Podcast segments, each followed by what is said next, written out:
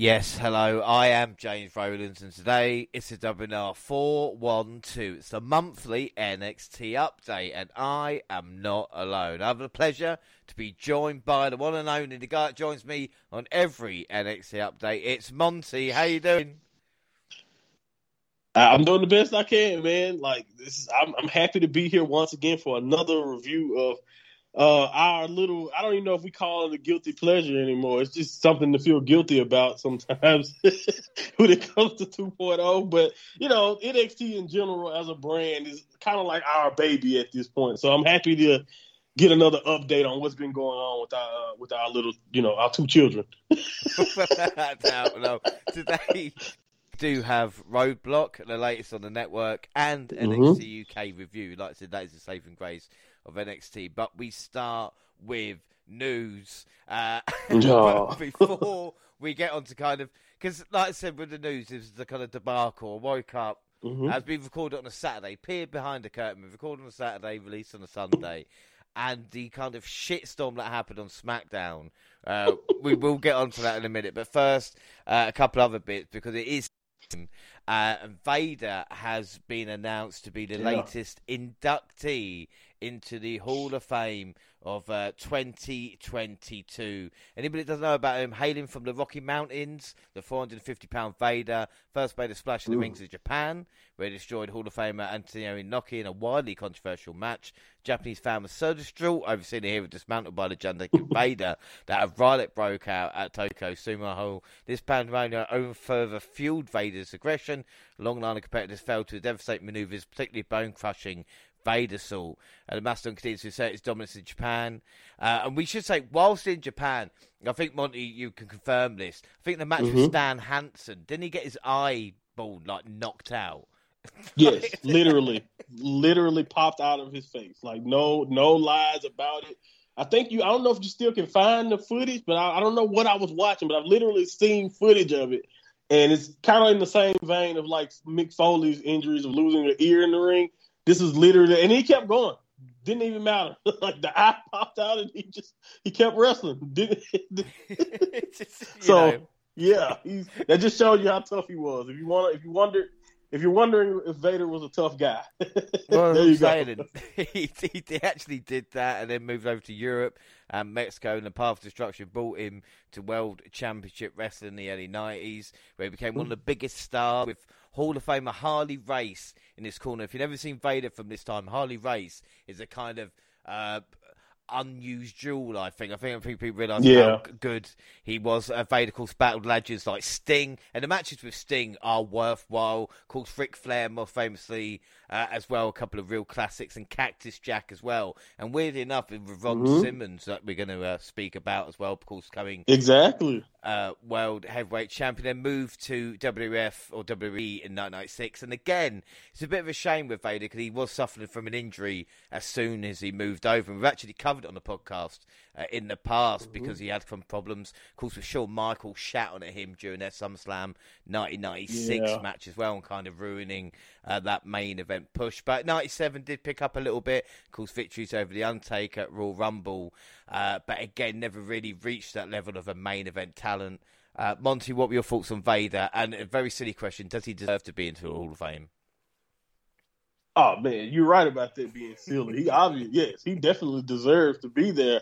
It's overdue in in that regard because I, I, honestly was very shocked when he passed that he wasn't immediately announced. But that's just how much I love Vader. Vader was one of those guys that transcended a wrestling company. Yeah, you mentioned Japan, WCW, a lot of his stomping, like the stomping grounds that he dominated, but it didn't really matter. You Big Van, Big Vader, Big Van Vader was known like it didn't matter what company. Everyone knew. I, I remember watching Boy Meets World growing up and seeing Vader. so like, like literally, I saw him out of the mask for the first time. I was losing one of the first times. I was losing my mind, not realizing that he had unmasked, you know, before it uh, plenty of times. It wasn't uh, the same prestige as your, you know, luchadors unmasking, but it was still cool as hell to see the man under the mask and from what all I like you said, you just mentioned all of the stopping points. I if you're thinking about it from a purely WWE standpoint, you probably can make the case that he may not have been a deserving, but I don't think anyone thinks it had anything really to do with him. Like I, it was a lot of stuff going on, you know, injuries and you know politics and you know people not really liking him, but everyone looks at his run in WWE as like what could have been because they know how good Vader, you know, was. And uh, yeah, man, he, he was awesome. I think it's overdue. I love Vader as someone again as a bigger. I've always been a heavier set person. Even when I was a kid, I was bigger than most kids. So I love the bigger wrestlers, the people who did not fit that mold of you know being ripped to shreds and all of that. And Vader was a perfect monster for those uh, guys who were ripped to shreds to try to overcome. So, uh, and I, I, just really love. He did a moonsault, like you said, like every, the same vein we put a Bam Bam Bigelow at. You know, the Vader bomb is still done regularly to this day. you know, uh, off by by bigger characters who can pull it off, or even other characters are doing it now. So, uh, but yeah, he's, he's he transcended uh, what you thought a big guy could do in the ring, even if it wasn't in a, the same way that others have done it. He, he was a legend amongst legends. I love Vader. It's Vader time. I'm very, very happy. It's about damn time for him. Yeah. So, yeah. Well, without that, like I said, anybody's not seen uh, him before. Even in WCW with the kind of helmet he'd come out right with, the yeah, the shoulder pads. Yeah, yeah. and um, and also anybody's not seen it, just watch throwing him four up, throwing forearms in the corner. Like no one did that. Like, yes. no protection either. No. Like you, they you weren't gonna protect yourself too. Like he was just straight up throwing them. Like it was just straight to the face. It was sick. it was a thing of beauty, and of course, uh, yeah. an absolute legend. Like I said, deserves to go to the Hall of Fame. Uh, also, news from this week as well is WWE 2K22 was finally yeah. released on March 8th. Of course, the series had taken a year off after 2K20 nearly crippled the entire brand, I would say. Um, have you been? Int- I mean, because it's a bit weird. Because usually I'll be first off to get these games, but I did. Buy I had to wait it out. I just, I've, I've not I've done it yet because the pre-order here for the NWO one was like 104 pounds. Oh yeah, thought, yeah. I don't know if I can. Spe- I still think 60 pounds for a game is quite expensive, you know. So it's, it's one of those things of I thought I'll wait to hear the reviews. I don't know if you felt the same. Yeah, I was the same way, and I, I, I messed around and I got swayed just yesterday. By the way, to just go ahead and do it because I've heard a lot of positive. I've also heard a little bit of negative, but it's just from what I, my first impressions from just a day of having it it's a major improvement over 20. And if you're like me and you play you've been playing these wrestling games forever and you're just used to it, like I'm a type of person where it's almost to this point to where I need to scratch that itch. Like I still had, I still was playing WWE 2K19 while 20 was broken for those two years because I love playing wrestling games, whether it's just to set up my own little scenarios, create people, whatever it is. I love those. I just love the concept. I love doing. I've always have since I was like four years old and I played No Mercy and then WrestleMania 2000. So, that, like literally, as a as a younger uh, as I was a young fan, wrestling games is one of those things that. It, at, at times when I took breaks from watching wrestling, wrestling games was the way I stayed connected to who was still wrestling uh, over the years growing up. Now that I think back on it, but yeah, so 22, uh, 22 swayed me with the uh, the new My Rise mode and a couple of other things that I've been hearing about uh, them bringing my GM back and all of that. Like I said, it's from what I got so far. I only have one day of experience. It is a fun experience and it's way better than uh, 20 already. But 20 was a mess, so that yeah. doesn't mean this is without faults, if you know what I mean. And I do not blame you for taking your time because I was in the same boat. I was like, I really need to see what what are people saying about this. How is it received? Well, it looks beautiful. The looks are great, but it, you know, it is a, a, big chunk of the roster. It is sad too. It's one of those bittersweet because it's people like Jeff Hardy and it's some of these other people look great, and then you realize these people are no longer here. Braun Strowman looks great, no longer here. You know what I mean? So. Uh, no longer in WWE, so it's kind of sad in that retrospect. But they really needed that roster because if you take off the thirty or so people that are no longer with the company, oh my goodness, that game would have been bare bones, just legends and like 12 people that you recognize. I'm, I'm over exaggerating. But anyway, go. I think so far it's a fun experience. I, will let you know as time goes on if it's worth the money, but I definitely did not get the uh, NWO pack. I got the standard edition. Yeah, I think that's fair. I mean, as I said, the game does feature a deep roster of superstars and legends, and also yeah. I said the GM mode where players take control one of WWE's four brands in an effort to make it the premier brand, and as a result, the GM mode features a number of local talents for players to book the matches the brand grows. Yeah. Uh, but posting on social media, indie wrestling former ICW champion Lou King Sharp pointed out he come across a familiar face in the game. Wrestler is another name, Red Monsoon, who shares a crazy resemblance to British wrestling legend Drew McDonald, who was born in Perth. uh, McDonald rose to prominence during British wrestling boom period in the 80s, starting out in his native Scotland. He moved south to England in 1984, joining joint promotions with the biggest ones in the country. In the remainder of the decade, his regular presence appearing alongside names like Big Daddy and Haystacks. And after the collapse of wrestling and ITV, the Scot made his way to the famous Stampede wrestling promotion in Canada uh, when he faced the likes of a young Chris Benoit, working under the name of Ben Doon McDonald. He later returned to UK against British stalwarts like Robbie Brookside and Dave Finlay. He remained active in the 2000s, yeah. wrestled his last match in 2013, and sadly passed away February 9th, 2015, age 52, uh, after a battle of cancer. Yeah. And on that night's episode of Monday Night Raw, now for WWE, well, star WWE Paige, uh, paid tribute to British legend, forming the words "R.I.P. Drew McDonald" uh, painted on her arm. So there you go. Maybe that's a little inside thing. Maybe people didn't realise. I definitely didn't. Uh, I haven't even. I haven't again. Haven't played my MG, my GM yet, so I damn sure didn't know it was a resemblance. But nice history lesson there, man. You you know I.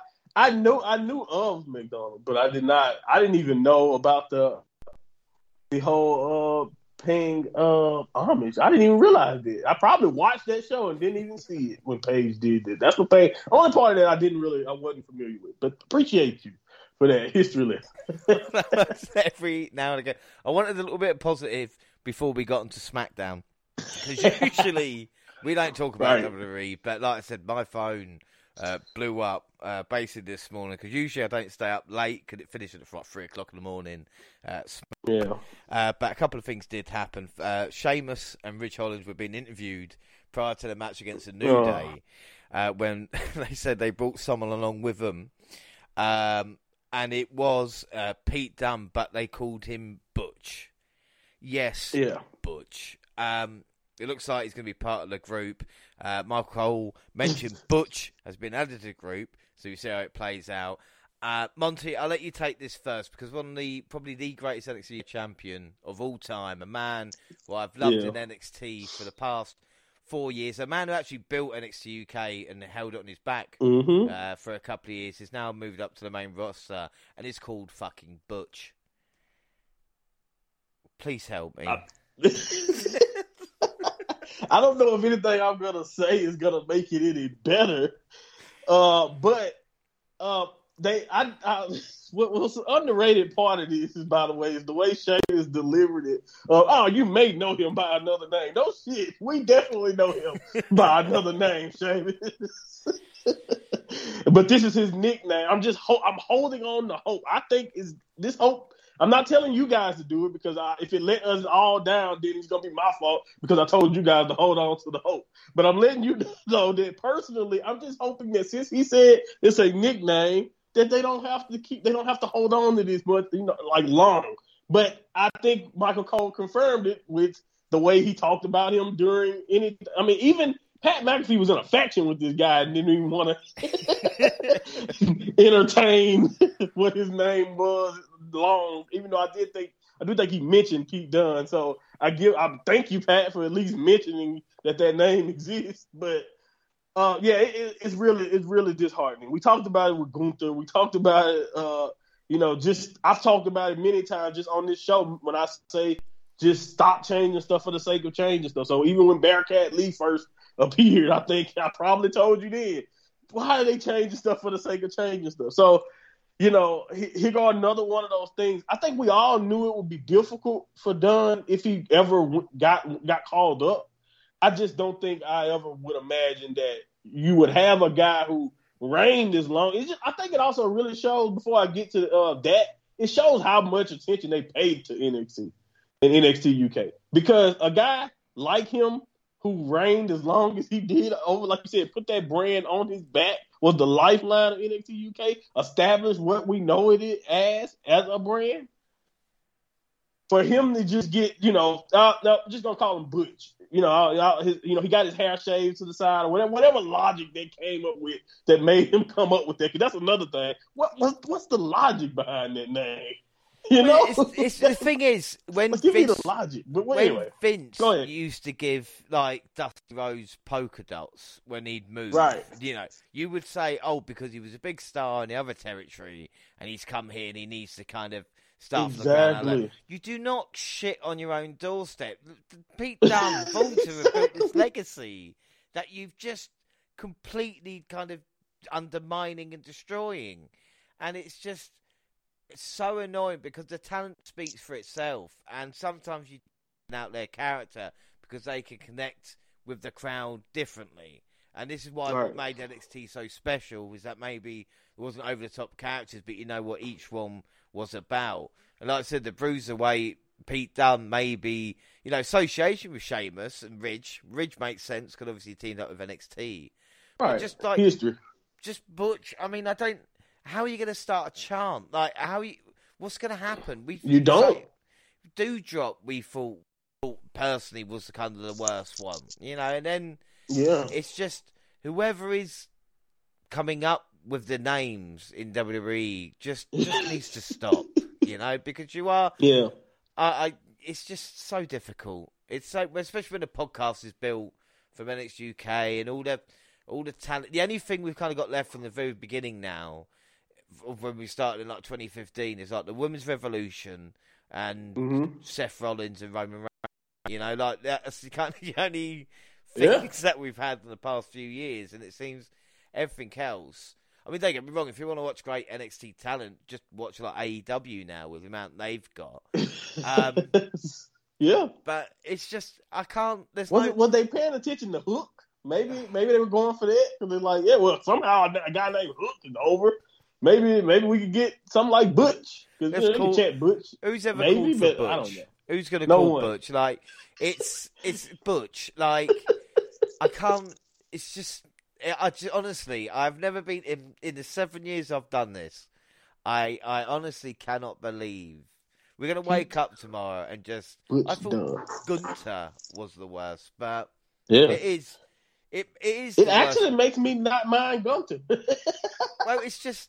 I Butch just- is so bad that I don't know if I care about Gunther. But I can't defend it. There is no rhyme or reason to change. Like, um, Pete Oh, Dunne is not bad.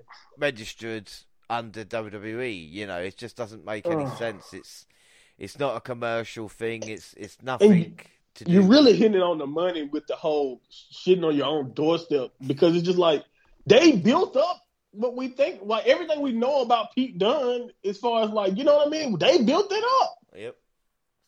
This this is this is, it still says WWE on the product, even though it's NXT. So why are you working so hard They to just take away all that work? I just don't get it. they must have hated the Adam Cole Pete Dunne match at Survivor Series. That's the Oh, yeah. they they had to, right? And think about it, you know, I don't know how true the rumors was with Cole, but they're gonna call him what Budge, Bulge, Bulge, or some Bulge, or something like that. So Budge and Butch. What is going on? I just and, and I feel bad for Pete because they offered him this after the, the five year deal or whatever. I think I just, so. You know, they didn't do it until after they've already locked him in. I So mean, even if he know. wanted to run away, like people think, like he could, he would have to do a pop and just disappear until his contract up or something. But it's PG as well, and Butch and Ridge are not a PG tag team. You know, they are Yeah, male strippers. It's just not. I don't know what they're trying to accomplish. Oh my god, that's a good point. Let's call for Butch and Ridge. Wait a minute. Oh. The policeman. Wait a minute. That's not their truncheon. It's just. I can't. Oh no. I can't. And, and it's not like I'm going. I'm not going to defend WWE because there's nothing to defend. There is no. I don't know. What? Give me one, please. Try Yeah, your if you best can, if anybody, if anybody listening to this, anybody on Twitter thinks this is a, and not an AEW fan that is at this moment. Trolling. Yeah, yeah, like a true WWE fan who loves the promotion, who kind of never ever, you know, always gets upset. Everybody has a go at them. Tell us why this is a good idea because in my twenty fucking years of watching wrestling, yeah. I I cannot believe what happened. And like you said, Twitter explode. Even the group chat uh, that we have. I know people will be jealous now listening, but obviously with the pod, it it just went mental as well. You know. Yeah, I mean, how could you not though, man? You know, it's just it's just one of them things that you just can't help. It's like every time it seems like WWE is getting away from doing something that gives them make them the laughing stock or something. They're like, oh, we haven't done something stupid in a month. Here we go. Let's put this out there. Let's do this. How about this? Let's try this this month or whatever. Because as much as I love WWE, I'm just like you. I got a lot of years in watching the product and watching a lot of stuff that's happening. I'm just, I, I, you can't defend it, man. You you have to call it out when you see it. That's I, and and I think I just don't understand. It's a trend that we want to stop. Yeah, that's another thing too. You just want this to end. You, they have, they cannot continue to build up people and then just make them something new on the fly that makes no sense. And then don't even don't do it. Don't start it off like that. Like I don't understand, but this is like I like I told you earlier. We we, do, we love wrestling. they well, they want to make us question it. I think sometimes. do you really love this stuff? I'm gonna let's do something stupid and test your love. well, the problem is as well with SmackDown, and we thought that may be going to be the worst thing to happen. Um, and in all seriousness, nope. Uh, during a match between Sheamus and Ridge and a New Day, uh, outside the ring, Holland attempted a suplex and Big E uh, which was oh, not man. executed correctly. Uh, looks like the botched takedown resulted in Big E landed on his head, rolled away alive, motioned right a few feet from the accident, creating silence amongst the crowd. And the cameras did not show Big E for the remainder of the match. And just hours after the horrific incident, Big E released a video where he's wearing a neck brace. He said he could still fit his fingers and all that lot, which was good, but it had indeed broke his neck. Um, like I said, it is horrible. Biggie um, suffering this injury. Seems like one of the nicest guys, and the amount of support he's had on Twitter since then as well. Before I get your thoughts on that, say people trying to blame Ridge Holland there is no way any talent wants another talent to be injured. As Bret Hart used to say, you put your life in the hands of the person you're working with. And right. Ridge was one of the first people to be at the hospital to see him. And if anybody feel bad about it, I bet he feels terrible. And sometimes, even with the suplex, people, even people on Twitter I saw earlier going, well, he didn't throw him high enough. He didn't release him right. Well, again, as you know with wrestling, it's it's a partnership between the two. And I'm sure mm-hmm. E doesn't Ridge injure, uh, no, blame him uh, whatsoever. But it's a horrible thing because Big E obviously is just such a sweetheart as, as well. Uh, what are your thoughts on this this horrible situation? Yeah, I agree. Like it's a horrible situation, uh, and when you think about it, it's just like a, a horrible bow to kind of put on the story of Big E. Like just th- just go back a few months ago, January really. The right it started probably day one. Like really t- since 2022 hit, it's been rough when you think about WWE and Big E right now. And just for it to kind of confirm, well, we won't be at Mania now, most likely, or whatever. You know, a lot of the big stuff that that's coming up, you're going to have to push aside. And we all hoping for a speedy recovery, but you know, again, it's just really sad when you put everything in perspective about where he was a few months ago, and then now what's going on. So it just kind of sucked that that's kind of where his story is right now, but I, I, do think it is a setup for a major comeback and a great a great story. Not only that, but I just feel like we all love Biggie. But when something like that happens to someone like that, and you just see the outpour of love, and it, it, it crossed company lines, man. Mm. AEW, it didn't matter where you were from. People were all sending prayers, sending love to Biggie. It was, uh, like you said, just one of those moments where, as a wrestling fan, if you watch a lot of wrestling, like I've had, like I have, you know that these things happen, but that never really prepares you for how you feel when it happens. And uh, I agree with you 100% about Ridge. I was if you look at the clip back when he kind of saw what happened or like how he I think he kind of got a hint of it. And like you can kind of see him kind of you can see Ridge almost want to go and check immediately on him, but he couldn't because you know he just threw you know the spot. He wanted everything to make sense still, so he had to just kind of lay there. And I can just immediately uh, only imagine what was going through his mind, laying there like, oh my god, I just, oh my god, what just, you know, imagine what's going through your mind there when when something just don't go as planned. When we're all human, we all can make that mistake. You just don't want it to happen, you know, like that on that stage during the show, you know, stuff like that. So it just it sucks for everybody involved. Like you, you know, to really when you really think about it, it sucks that Holland is going to get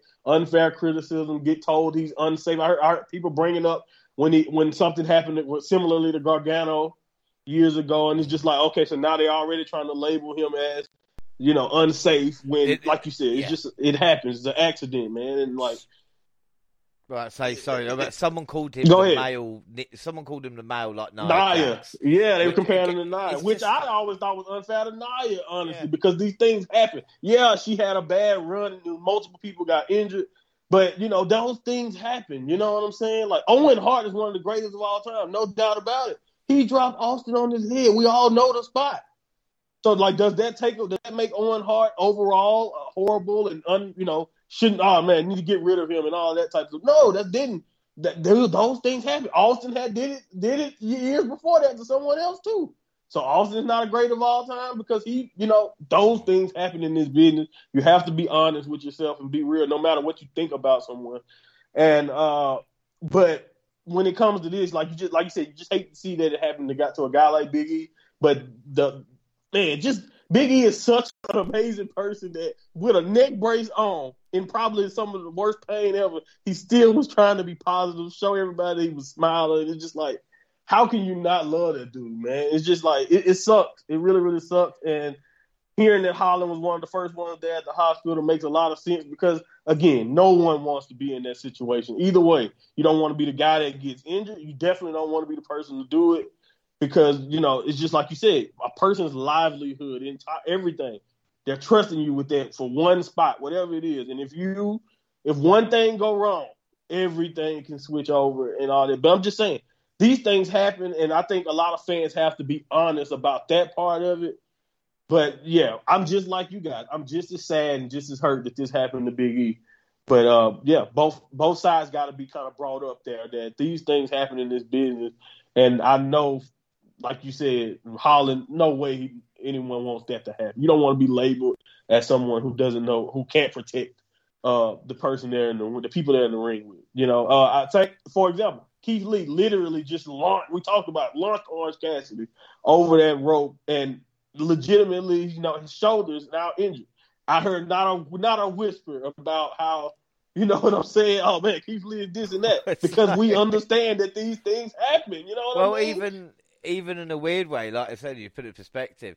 Look at Drew McIntyre, Madcap Moss. You know, yes, oh, that's perfect. I and, thought and, about it. Legit, yeah. legitimately, right on his head. Similarly, right. And, and if he'd have been out with a broken neck, the response might have been not good. Why? Because he's with Happy Corbin. Because we like Drew McIntyre. So, like I said, right? Because it is Biggie. It does kind of, you know, like I said, heighten the impact, so to speak. But again, you got to look. We had like a warning sign there. So maybe it's like WWE, as I said with AEW when it went through this, is to kind of have a look at it, maybe ban overhead belly to belly suplex with its talent you can trust in pile driver. Mm-hmm. You know, mm-hmm. there's different variation you can do as well. But like you said, you just need to. It's horrible what happened to Big E, but let's not get on, you know, kind of Ridge's back. He's got enough going on teaming up with Butch. So let's kind of, you know, exactly.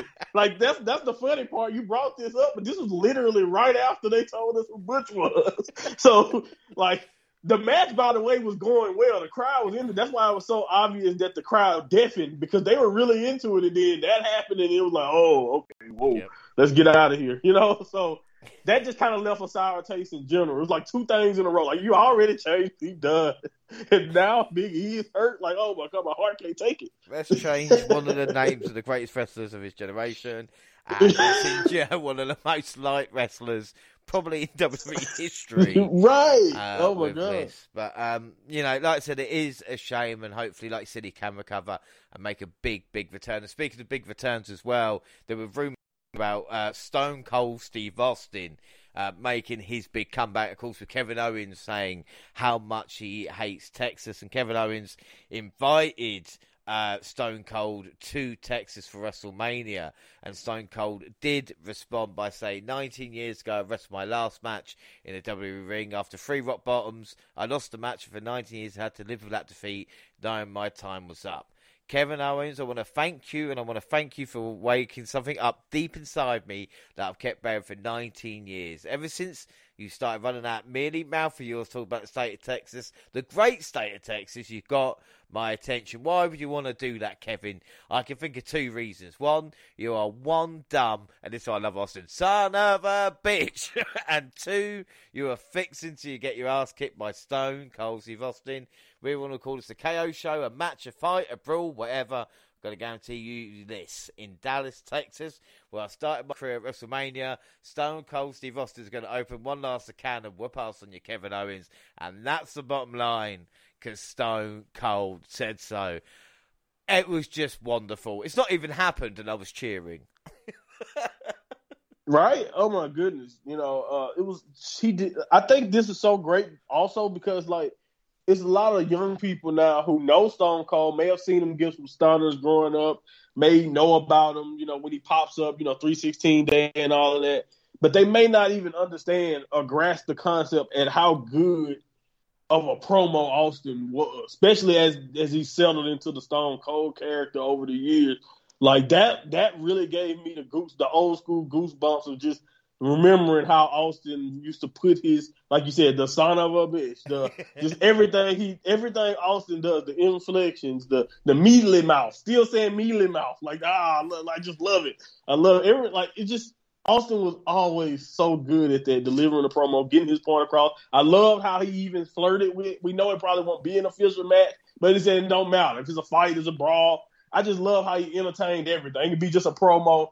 I love it because uh, it gives us something, and it's, it gives us not only is it Austin in Texas. Anytime, anytime Austin's on the screen, like I said, yeah, when they just had him doing nothing on Austin Day a few years ago, I still watched it because it's Austin. You know what I mean? Like I don't, I don't really care. Like he's Stone Cold Steve Austin. He is like, honestly, I can make the case. I, and some other people I also like to make the case for. So I'm fickle. It, can, it depends on how I feel. But you can make the case that Austin is, is the greatest of all time. And I know he would never say it. He likes Ric Flair. A lot of other people don't say it, but I love Stone Cold Steve Austin. I always have. So, and I just don't. I'm, I, I, you know, you can't tell me anything bad about him, honestly, as far as like his career in the ring and all of that. So, and what he did for uh, WWE as a brand, he's still the biggest name. Like nobody gets like other than maybe Dwayne, other than The Rock, who I, I put up there right up there with him in my mind. I don't think anybody gets the reaction or the like when his name is on the show. You know WWE's ratings are about to get a little boost or something because Austin is there, and it's just because he's big time and whatever he does with Kevin. Because I'm I'm also confident and I love Kevin. Whatever they end up doing is going to end up being entertaining as hell. I know that, so I'm I'm ready for it too, man. I really am. Yeah, without that, like I said, I'm looking forward to Saturday night uh, for WrestleMania for that to take place. And speaking of Stone Cold, actually, we move on to latest on the network. We did have a Broken Skull sessions this time with Ron Simmons.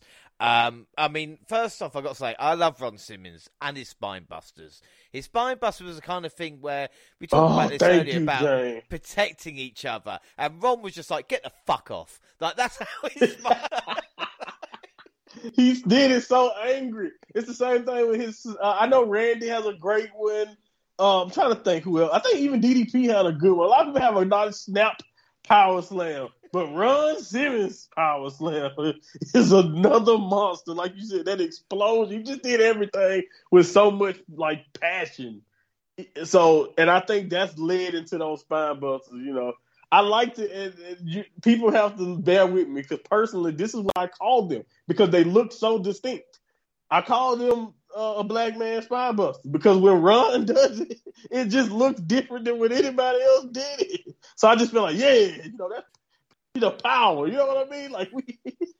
The equivalent of like It's just, I just love it, man. It's so equivalent of holding like a, a bag with both arms, and then you know the person you're holding the bag for just goes, uh, "Oh, what are you doing that for?" And you just go, "Fuck you!" and you throw the bag like the way you throw a bag. Like, that's what I'm saying. Yes. The, the complete impact of it, and then people Because don't know. spine but- busters are cool, but if you put like like an extra front on it, like I love double A spine busters, but man, it ain't nothing. Like like you said, Ron Simmons picked you up and then was like, "Get off me! Like why are you touching me?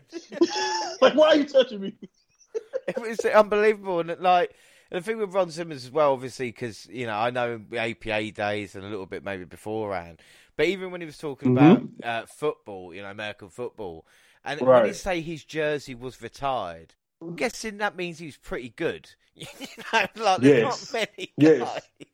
He's in the, the Florida State Hall of Fame. Like he he was a defensive lineman and he almost won the Heisman Trophy, which just doesn't happen all the time. And I know that may sound foreign, but just look at that as the greatest honor for an individual player in college football, uh, in a college American football here. So yeah, he was that guy. And and it, at the University of Florida State where he went, he is uh, like like Austin mentioned it a couple of times. He is a god for the stuff he was able to do on a football field. So yeah, yeah, he's the he's the man. well, like you said, well, Hiro Matsuda saw Ron and started to recruit him to become pro mm-hmm. wrestler. Ron said he was a fan of wrestling thanks to his grandma, who lo- loved uh, Bullet Bill Armstrong. And because of that, he fell in love with it. Ron had played three years in the USFL and was on the same team with Lex Luger. Lex had started his wrestling with Matsuda, and Ron mentions there weren't a ton of black men uh, in mm. wrestling at the time. And like I said, right. you know, he kind of talks about this, but there's some great clips here of him wrestling uh, Yokozuna pre WCW days. And the weight of Yoko as well, we saw a bit on the Icon series, uh, series of how, you know, what shape he was. Uh, and then, of course, mm-hmm. WCW wrestling, wrestling stunning Steve Austin. How great was that? The two guys kind of look back, and it was a kind of really close relationship as well, weren't there? Yeah, I, I, was uh, I wasn't surprised, but it was really really nice to see. But once I once I thought about it, it made a lot of sense with their background because Austin played football too. He wasn't anywhere like he even mentioned he wasn't anywhere as good as Ron was at, at athletics, but he was an athlete in high school and uh, and uh, and in college, just like um, you know Ron was. So they kind of anybody who kind of had that background and played American football kind of had they you can it's I played American football, so I know it's kind of easy to find a common ground with it because it's was you put your body through a lot of trash to really play American football. So it's like one of those things that if you really got far in it, uh, they you automatically get respect, and you can just hear that respect and like you said, just our old friendship come out throughout this conversation and the stories uh, that they that they told. He mentioned it all. I think for most of the stories, he Austin had to clarify. We talked about this off camera, but you know what I mean because they literally seemed to really like talking to each other. So it was real cool to to see that, you know, especially from two people who didn't really cross paths much really during the peaks of their or like the most notable times in their career if you really think about it. It's it's weird like that's an excellent point because it's like they're on the same rosters, but like you said, the match interaction didn't really right. happen a lot, you know. And then they talk about the move to uh, WWF and the blue gladiator outfit. and the thing I loved about this was Ron, who knew it was probably as ridiculous as anybody else, and that is when you can tell he's a good guy because he was pissing himself laughing about it. yeah, it's like he just couldn't he was, like he couldn't even explain it to his wife. the outfit was so bad. He's just like he couldn't even explain it. And I love it because the story makes so much sense. I can see why he would have been excited because you can imagine Vince just building this gladiator like ah, he's gonna be awesome.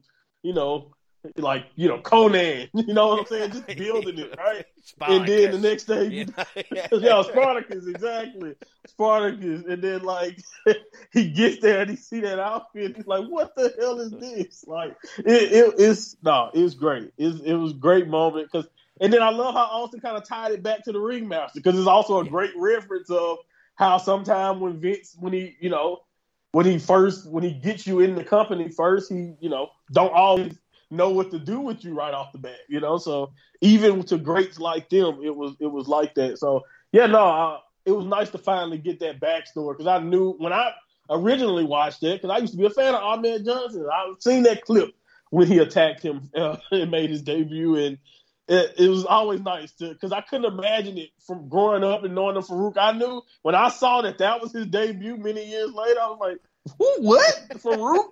Farouk?" this is the thing, and and from that, it didn't really last long as like I said, that gladiator because the nation of domination yeah. came around, and um, Farouk was talking about saying his own stuff here. And, and, what a group when you think about, you know, when you think about a wrestling group.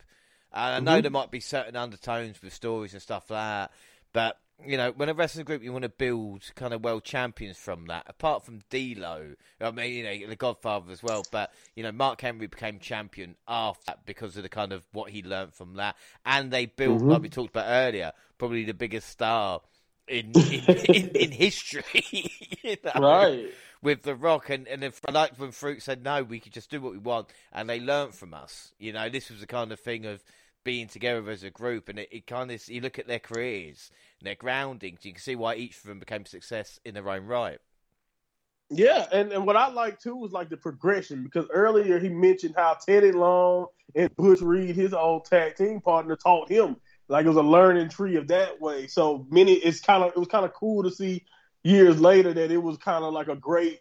He he became the teacher in the seven or eight years that had passed, or like actually I think it was earlier than that, possibly, so more than that. But either way it go, in the time that had passed, he he was the teacher now and passing so much information on, and how the Rock used the foundation that that was there to build the Rock as a character, and it, it just it just makes it makes it made a lot of sense and I, am a big fan of this of this run. He mentioned this all the he mentioned this too, and I don't even know if he notices it, but he was the first of, of a lot. Like originally, him joining wrestling was because Hiro Matsuda wanted to have more black wrestlers. Him winning the world title was even part partly to try to attract more uh, black people to watch or black people to shows uh, in some part of what he mentioned. And also, he even mentioned that uh, you know the reason why he like it was just he was the first of a lot, and I don't think he understands that when you the when you're the trailblazer there, like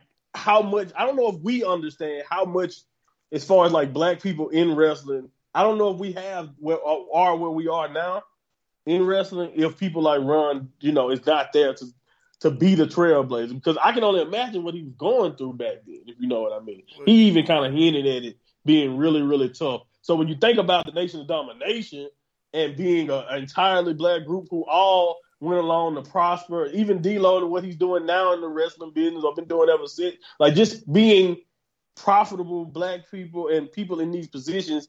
Later on, Mark Henry doing what he does now. But don't even mention what the the Rocket out of this galaxy, right? So it's just like when you think about that, like it's just kind of awesome to see the learning tree where a lot of that greatness comes from, and that's what Farouk was here. And it was this was cool, and we haven't got to the APA yet. well, that's what I'm saying. But even you mention it and him becoming world heavyweight champion, because the thing is, he doesn't make a big deal about it in a weird right. way, you know. And it's like, yes, you know, also it's like, well, your first black, you know, kind of man to become a world heavyweight champion, and he's going, well, it's just you know something that happened. And you think anybody else you know, someone like Larry Zbyszko crow, crowls about being Bruno Sammartino's kind of betraying him right. and lives off that gimmick. And you, you know, anybody else, you know, like Eugene, Ron could have done that, but didn't. And like we talked right. about the Farouk outfit and coming and having that respect in the locker room, moving Stone Cold says no one laughed at him. Every you know, people might have thought it was ridiculous, but right. no, no one said anything. You know? I love how he kept mentioning how because uh, Farouk does have an awesome voice. That's what makes the damn so perfect. The way he does damn is just awesome because of that voice. So when Austin would reference just how that voice, I think he said, uh, uh, Ron would scare people uh, just saying the ABCs because of how intimidating his voice was. So, yeah, uh, I like I said, this was awesome for a lot of reasons, and and it, it was also, um, like I said, I learned a lot, but it was also cool because of the length of it. I thought they gave each section of his career a lot. And they do that with a lot of these interviews, but just the way this was done and the way it kind of did a great little timeline for people who didn't know, because like a lot of us, like you mentioned, our introduction was run in the APA, and that's not even the best Ron Simmons if you see what I'm trying to say. You know, uh, that's just like a lot of the Ron Simmons that we grew up on. So to think about that and really try to, you know, get to know uh, that awesome background, you know, and get Austin to ask those questions, those great questions that he did. I mean, this was great. Yeah, without a doubt. And like I said, just finishing off, it's all about Teddy Long as well, was a designated driver uh, for JBL and Fruit and ask him you know, what was different? He goes, well, me and JBL were just saying else from from everything, you know. Uh, but I think this sums up Ron Simmons as a person as well, because you think about the APA run and all this kind of stuff. Uh, Ron's knew his hip was going. And he didn't want to tell JBL because he didn't want Bradshaw to be able to either pick up the slack and be able to do that, want to become his own man. So he didn't tell him he was going to retire.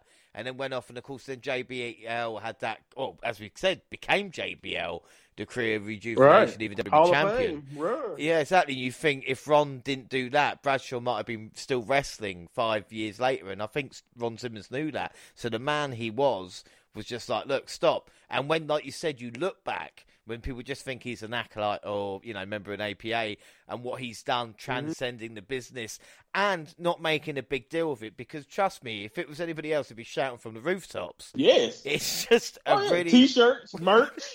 like, I would guy. literally have merch. First black world champ. That would be my T-shirt. Just plain white letters with a belt logo. But like you said, Yeah, really, but Ron, really like you said, stuff. wouldn't even mention it. Like he he's surprised that many people still send him mail about how important it was, and I'm just like, bro, you don't understand. Like we didn't even think it was. A lot of black people didn't think it was possible. Like they were even more scared. Like people still talk about uh, representation now in wrestling, but it was even more scared when Ron, like, like, like literally. Like I think Koko B. Ware and Junkyard Dog is like the only two people that you can even think of uh, off the top of your head immediately from from the era that Ron was because it was like mid '80s when Ron started. I think so. Like I said, Yeah. phenomenal career and definitely works uh, a check out. But we Definitely. will now move on to NXT 2.0, and luckily we've only got All three right. episodes. episodes to cover on this one. So we start off February 22nd. We get highlights from Vengeance Day, and then Bron starts the show, and he tells us that Saturday, April 2nd, we're going to get Stand and Deliver. And like we said, we're going to review that and have Jaxie and Gina do NXT for the very first time on night two. Um, Oh man, I hope they don't embarrass us. uh, you know what? NXT If we don't get perfect scores, if we don't get perfect scores, then we're in Right? Oh my god, what if I predict that bad? I'm gonna be hurt.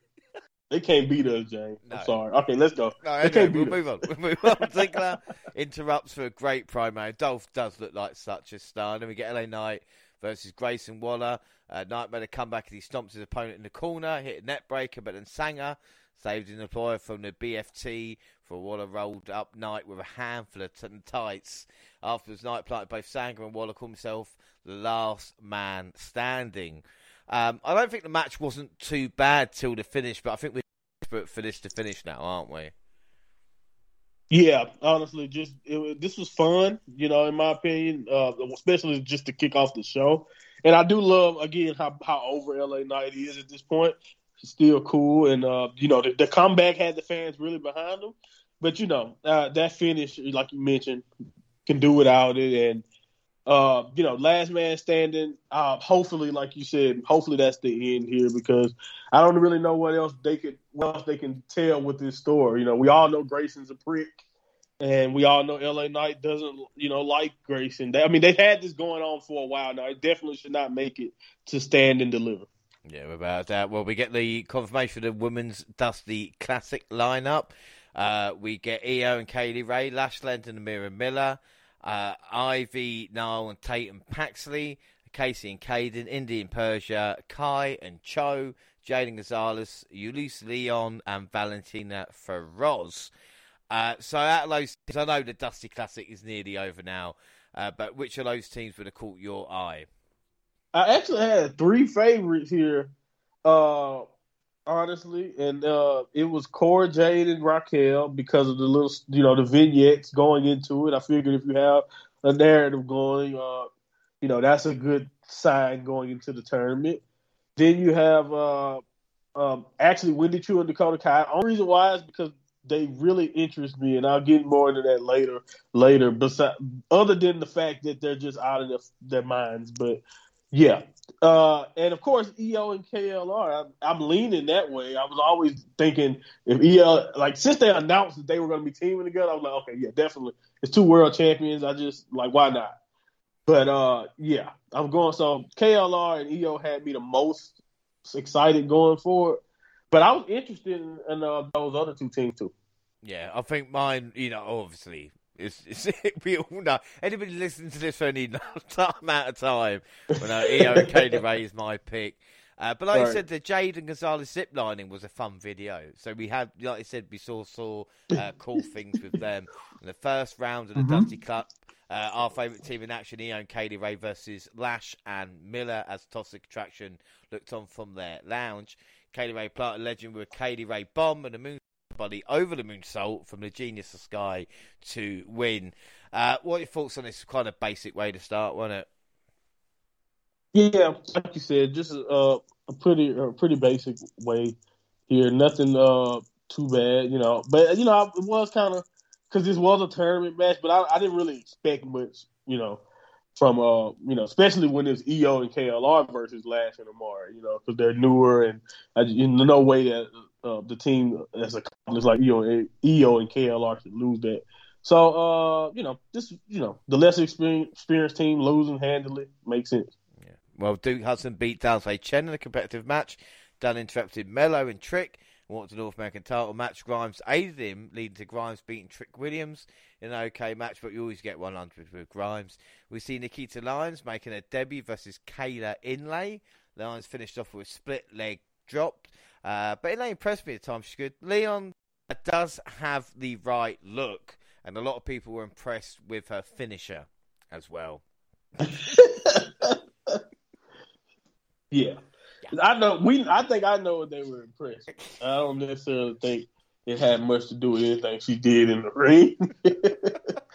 uh, you know, but uh, she she's huge. She's gonna be huge compared to like most of the women too. So you know, I think she can have a positive future, uh, depending on uh, how things go. And you know, uh, but she didn't. You know, it's just a, a you know squash match, so you didn't give her a chance to really see much, but Twitter ran wild, and that's a plus to WWE. So we're obviously going to be getting more of her.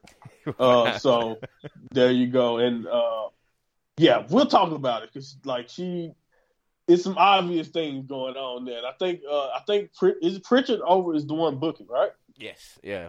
I'm I'm blaming Prichard for all of this horniness, and I'll just I'll just leave it at that. Well, speaking of which, uh, Indy found Duke and Persia playing tonsil hockey. There we go. And the bottom line was Duke has done both of them. That that's what they're basically telling yes, us. that's literally the only thing you got to understand. Yes, Duke has has definitely had both of them, yeah.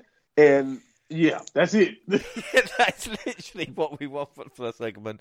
And we see Malcolm Bivens took shots at Imperium while celebrating Diamond Mine's Dusty Classic win, which brought out Walter, Ike, and Barthel. Uh, Brawl ensured from Bivens left lane with uh, Walter, but Solo Sikoa super kicked him to save Bivens, but Sikoa clarified he took out Walter for himself. Uh, yes, please. And then Dusty Classic first round. Kayden and Kacy versus Ivy and Tatum. And the Hills almost got the win off a tandem slam and a standing moonsault. Wherever Kansas broke up the pinfall and hit Paxi with a 450 splash for the win. Nia then choked out Paxi for losing as Roderick Strong encouraged the violence. Uh, again, basically told a story it's Ivy getting a heat back afterwards. Yeah, you know, uh, and I and I guess it made sense, you know, especially for what you know Ivy now is trying to get over in her character, really, uh, you know, over, you know, tough, intense. So, you know, taking her out there, you know, it is what it is. But uh, I didn't necessarily know where that was going, but you know, it was fine. The match itself was you know, uh, they obviously reach for some of these teams competing. If you ask me, like I don't know, this match kind of made me think like, did we need eighteen? Because I thought it was like four teams. The four four of the teams were a lot better than the other four.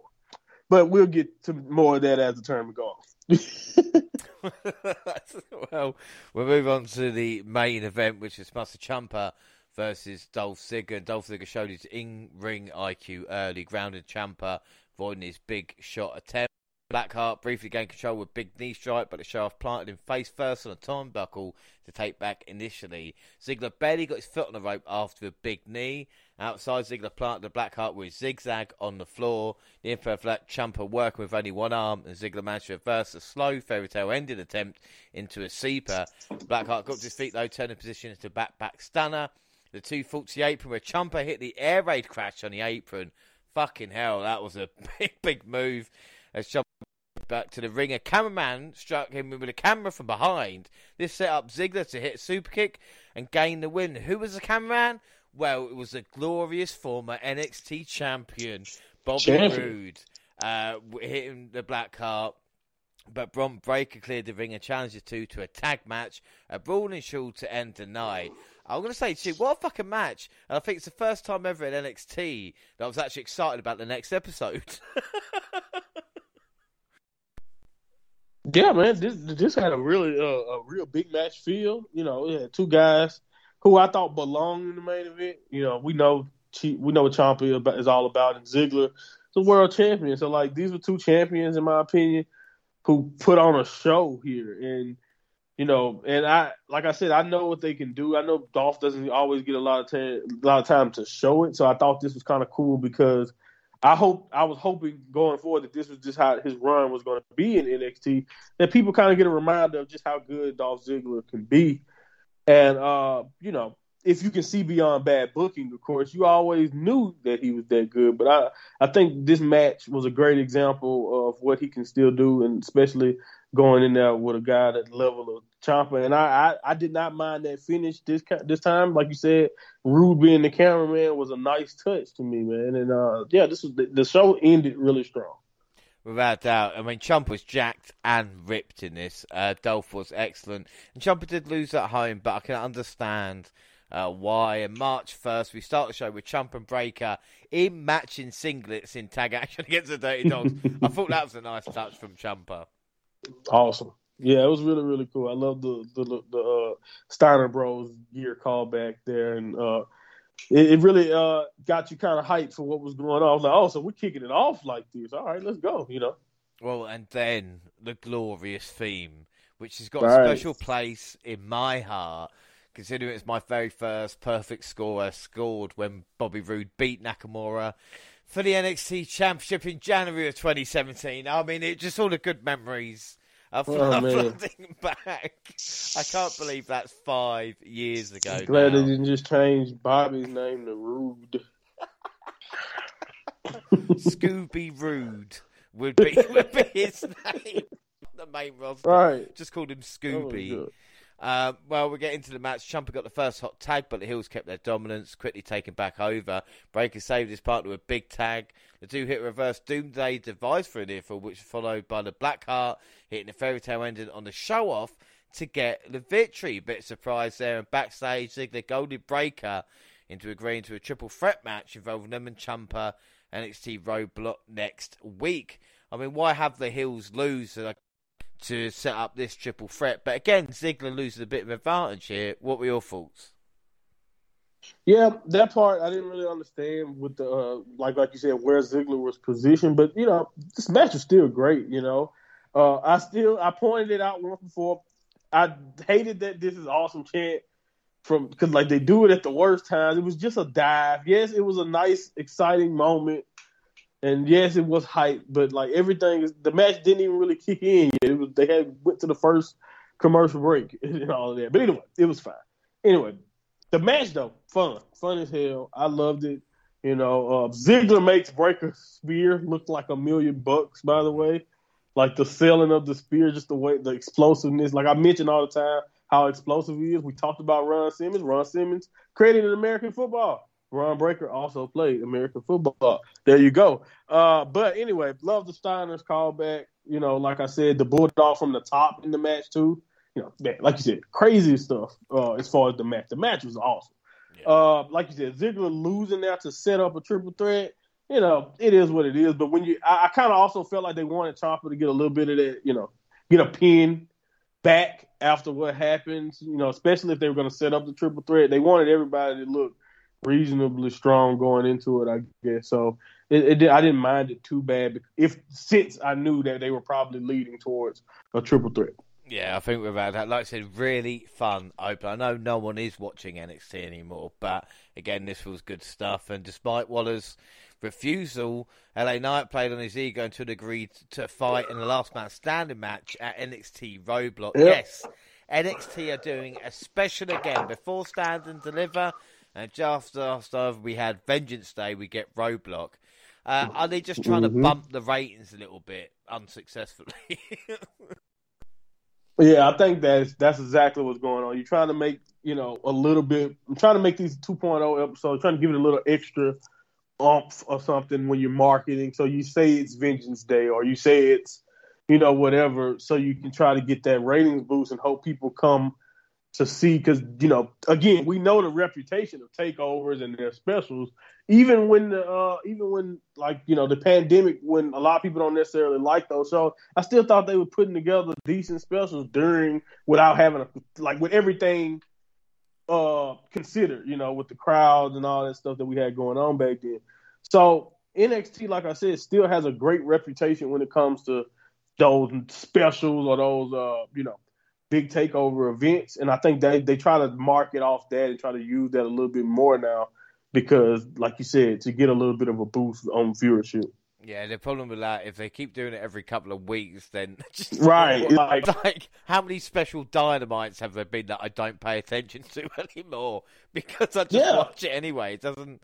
I don't care if I it is Grand Slam. It's or... like even the St. Patrick's. Like, yeah, I understand that the holiday is here, but I was gonna, you know, it's just a, it's just dynamite.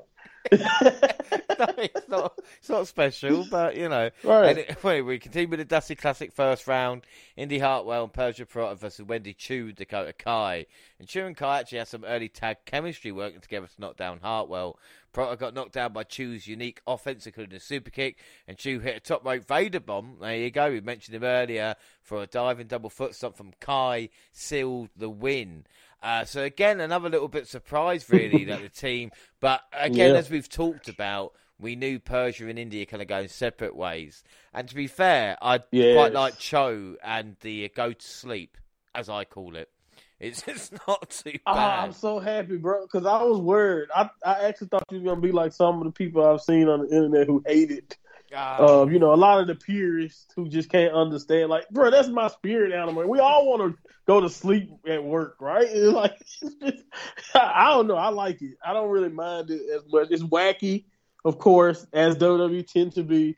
But uh, you know, I, I really, I don't know. I was, I was shocked though that they won still because, like, like I said, you know, even though I thought to, uh, like you said, even with Indian Persia going uh, their separate ways but I, like you said, I thought that element was the only chance they had. The fact that Indian Persia are obviously going to separate ways, they're letting the relationship issues, tearing them apart, obviously, and whatever going on with Duke, and even even you can go all the way back to what Dexter, like uh, when Dexter popped into the picture, because Persia was kind of when she was alone early in their tag team when it didn't seem like it was going to leak into the tag team.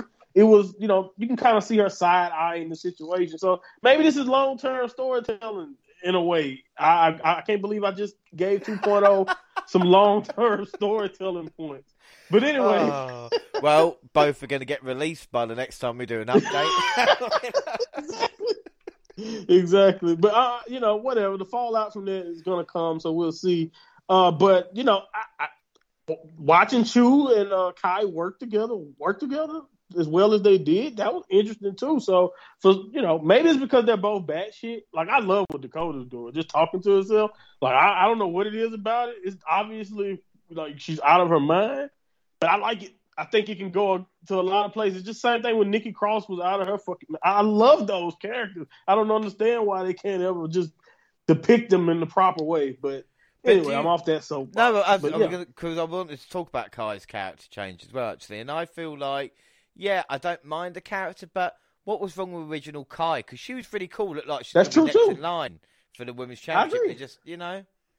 I agree. I, I just like the brokenness of it because that's what it feels like. It feels like the original Kai is there. Like sometimes she do certain moves, she kind of goes back to that place, but then at the same time, whoever this other person is she's talking to is the re- is the other is the reason why she flip out as soon as she see Raquel or whatever and all that type of stuff. So it's just like I I, I don't know. I'm interested in it because it is a different take on that character. Because I remember when she was not a Bayley clone, but you know, very, very happy, very, very, you know, and I also like the evolution into that, you know, the team kick and when she had Raquel on her back and you know, and when she turned on the baby face, I like that kind also. I really I get it. I, I was a fan of where she was too. So I understand that standpoint. That's a really good point. But I do not mind what she's doing. Is interesting to me for some reason. Uh, maybe it's because I just like the Dakota Kai. But yeah, I like that. No, I say it's interesting to talk about. And Amari Miller lost to Lash Legend in the next match. Mhm. Walter versus Solo Sikoa. The ring general to exception Sikoa's burst of offense, connected on a chop to the back of the head, then dazed his opponent. He knocked him out with a sleeper hold before hitting a pair of power bombs for the win. I don't know about you, but I thought this was surprisingly one-sided. And of course, Solo's first loss as well. Thank you. Thank you. I agree hundred percent. Like, uh, this was good for Solo because you know just being in the ring with a guy like Walter and what we know what he can do is positive experience, and you know, but it definitely did not match my expectations. Maybe I maybe I overhyped it my, to myself, but I'm, I agree with you. Solo did not get much off his end until late, and then you know, like you said, I, I we knew Walter was going to win, but like, uh, and that's always the right move in this situation, but. I definitely wanted this match to be, uh, you know, a little bit more big, a little bit more competitive. Even though I still think big things can be coming for Solo, it just, just probably may not be going at the pace I was hoping. But uh, I don't know, man. I think it only went like what seven minutes, six minutes, or something like that. So yeah. Also, so it wasn't it wasn't going to be the longest match, but yeah, it was definitely very one sided. But uh, you know, what do you see them doing with Walter going forward? Like, are they? Will he get an NXT title push? Like, what do you see? Because that's the only thing I'm worried about too. Is like, I think he can do interesting things, but like, what, what can he do right now while Imperium is tag champion? Like, what is his focus? I, I feel, especially with this performance against Solo and what they're trying to do, is he will have a run at that top title. Uh, whoever, so. The like I say again, no spoilers for anybody that might not know, but after what Right. happened at Roadblock, God Right, when we get there. God knows who's going to challenge. But in my mind, with that demolition, because Solo's a guy who, especially when they lost like this, I think, well, just stick him on roster because he could. I mean, Yeah. imagine like Solo and again. We don't want to fantasy book, but at WrestleMania, you know, the Usos get taken out and Solo Sikoa makes his debut, helping Roman Reigns, you know, Helping Roman the Reigns. Yeah. title, and then you've got the debut of that guy as well. I think you know, again, You know what the problem is? It just makes too much sense for them at this point. I think it makes too much sense for them. I I I want that more than anybody. I think because you can just tell in his promos, the few matches he had. You know, he's just as ready as some of the other people they've already brought up, and you know, in my opinion, and I think he'll fit right in, especially with them. I don't, I don't see what's the point of not even acknowledging it. It's just that's one of those things you have to acknowledge. It's so obvious. Everybody say "oops" when he comes out, and you know, for a reason. Like so, like, come on, man. Anyway, it's uh, money on the but yeah. I agree 100. Yeah. percent He's he's money already, man. Just give give him the rocket. But I was about to say don't change anything, but who am I kidding? But Oh, they're gonna they're gonna call him. anyway, He's gonna make main roster debut as Dirk Knobthrust, or you know, they're gonna come up with a name. They're gonna have him with wings, or I don't know, but I don't. Um, who knows? who knows now? Harland beat Draco Anthony in the Dusty Classic final first round match. Raquel Gonzalez and Cora Jade versus Valentina Feroz and Yulisa Leon. And I've got to say, for Feroz, your entrance attire is game. Every time Yeah. it's like, how many feathers? And I like it. Right? These two actually work uh, I love them actually. well though. together. I actually like them. Yeah, Yeah, I really like them. They don't. They're they're the team that I didn't know much about that I like the most. Well, fair play for the dives to the outside as well. Yes. There's a couple of moments. Beautiful. Uh, and ever since you've mentioned NXT Toronto, this is awesome chance. I have noticed it more and more now as well. So maybe I was a little bit deaf to it, and now I'm thinking, oh shit, yeah. But Cora Jade was isolated. She had a battle through a big missile dropkick to finally get to Big Mama Cool, who is angry, and you won't like her when she's Hmm? angry. She planted Leon with a Chungunga bomb, and elevated Jade to pick her up for a splash to uh, for the win. I mean, I like this. Gonzalez is just a badass. Yes, like oh man, uh, this was cool, man. I really like this. I thought, like you said, Feroz and Leon, uh, I gave them credit. They really looked good to me in this match, and like I said, the most they seem like one of the one of the most cohesive teams out of the challenges of the challenges of the people we expected to make a splash, who've been given a lot of time. Even though I know they have got they have gotten a, a little time uh, recent uh, few weeks back, but anyway, I, I like this. I really like this, uh, and I love how Gonzalez and Jade are just like best friends now because of those like video package magic, magic like video package. Like, oh yeah, give us a couple of those. We're all good now. Uh, but yeah, that was my favorite match of the cup at that point. I wrote that down. So yeah, I, I liked it. Right, let me see Wagner beating Andre Chase. oh, man. I know one of your favourites just getting a kill there and then on to the main Ah. event. North American title, Carmelo Hayes versus Pete Dunne. Dunne locked in an armbar. Melo used the ropes to break up the A champion first a bit of end into a cutter. And the two battled to the top rope. The Bruiserweight broke Trick's fingers, but the distraction was enough for Melo to knock him down and hit a diving leg drop for the win. And afterwards, the A champion announced he would defend his title in a ladder match at NXT Stand and deliver. I don't really understand that, but I do like Hayes wearing T-shirts of opponents that he's facing and he's going to beat. Uh, and this is quality wrestling. Before you say anything, I am. It's taken me a while, but I am going to jump on the Hay- Hayes bandwagon as well. He don't miss. Uh, what, what do you think of this? See, I, I figured him in the ring one of your favorites, you know, get you to understand. He, he's the man. He can hang, man. I, I love Melo, man. And this is this era of NXT, in my opinion, like 2.0. This is what when 2.0 was at its best. When, uh, especially, and it seems usually when I say that to you, Carmelo Hayes is involved. So I'm not just biased here. I'm ser- I'm telling you guys the truth. Just e- even if you don't like NXT, and I, I don't know if you listen, I don't know why would you be listening this deep in this podcast if you don't like it. But uh, if you don't, just watch hey, just watch Carmelo's segments in his matches, and I'm telling you, that's the best of NXT in my opinion. Most of the time, depending on who he's fighting and what's going on. And really lately, it's been any time he's been on television, and you let him in the in the ring with with Pete, you know, a master of brutality. And like I mentioned, like we mentioned earlier, what happened to him, and I we just off the heels of a match I loved, when he was Pete Dunne and everything was all right. This was these were simpler times. You see how you just triggered me, James, bringing up this match now that I think about it. Anyway, uh, this was great. And by the way, Carmelo Hayes might be weaving the greatest North American title reign. If if you don't, al- if we're not already there, I, I think this might be the greatest one. Like Yeah. he's beating everybody, and you can't tell he hasn't fought a slouch. He hasn't been in a feud with somebody you don't respect in the ring. So, yeah, I I, I love Melo. I'm about to say, unfortunately, WWE can't mention any other North American champions. 'cause they're no longer with the. That's a great point. Roderick Strong. That's it. That's the only one. Greatest since Roderick Strong. Um, and I don't know if you noticed here, and for the past few weeks on NXT, obviously, uh, they've been mentioning about tickets for the to come let's watch it. Mhm. Um, and then one thing I noticed, especially the well, it's the hard cam, whatever it was, but the amount of empty seats that were actually there. And I don't know if it's a case of they were sitting there and then towards main event left, but by the time uh, Dunne and, and Hayes was there, you know, thinking there is a problem, and we'll learn from this, or do you think they'll just carry on regardless? And think, well, wait a minute, if we can't sell out a 500, you know, plus arena, right. Maybe people aren't interested in the product and they will What also stand and deliver.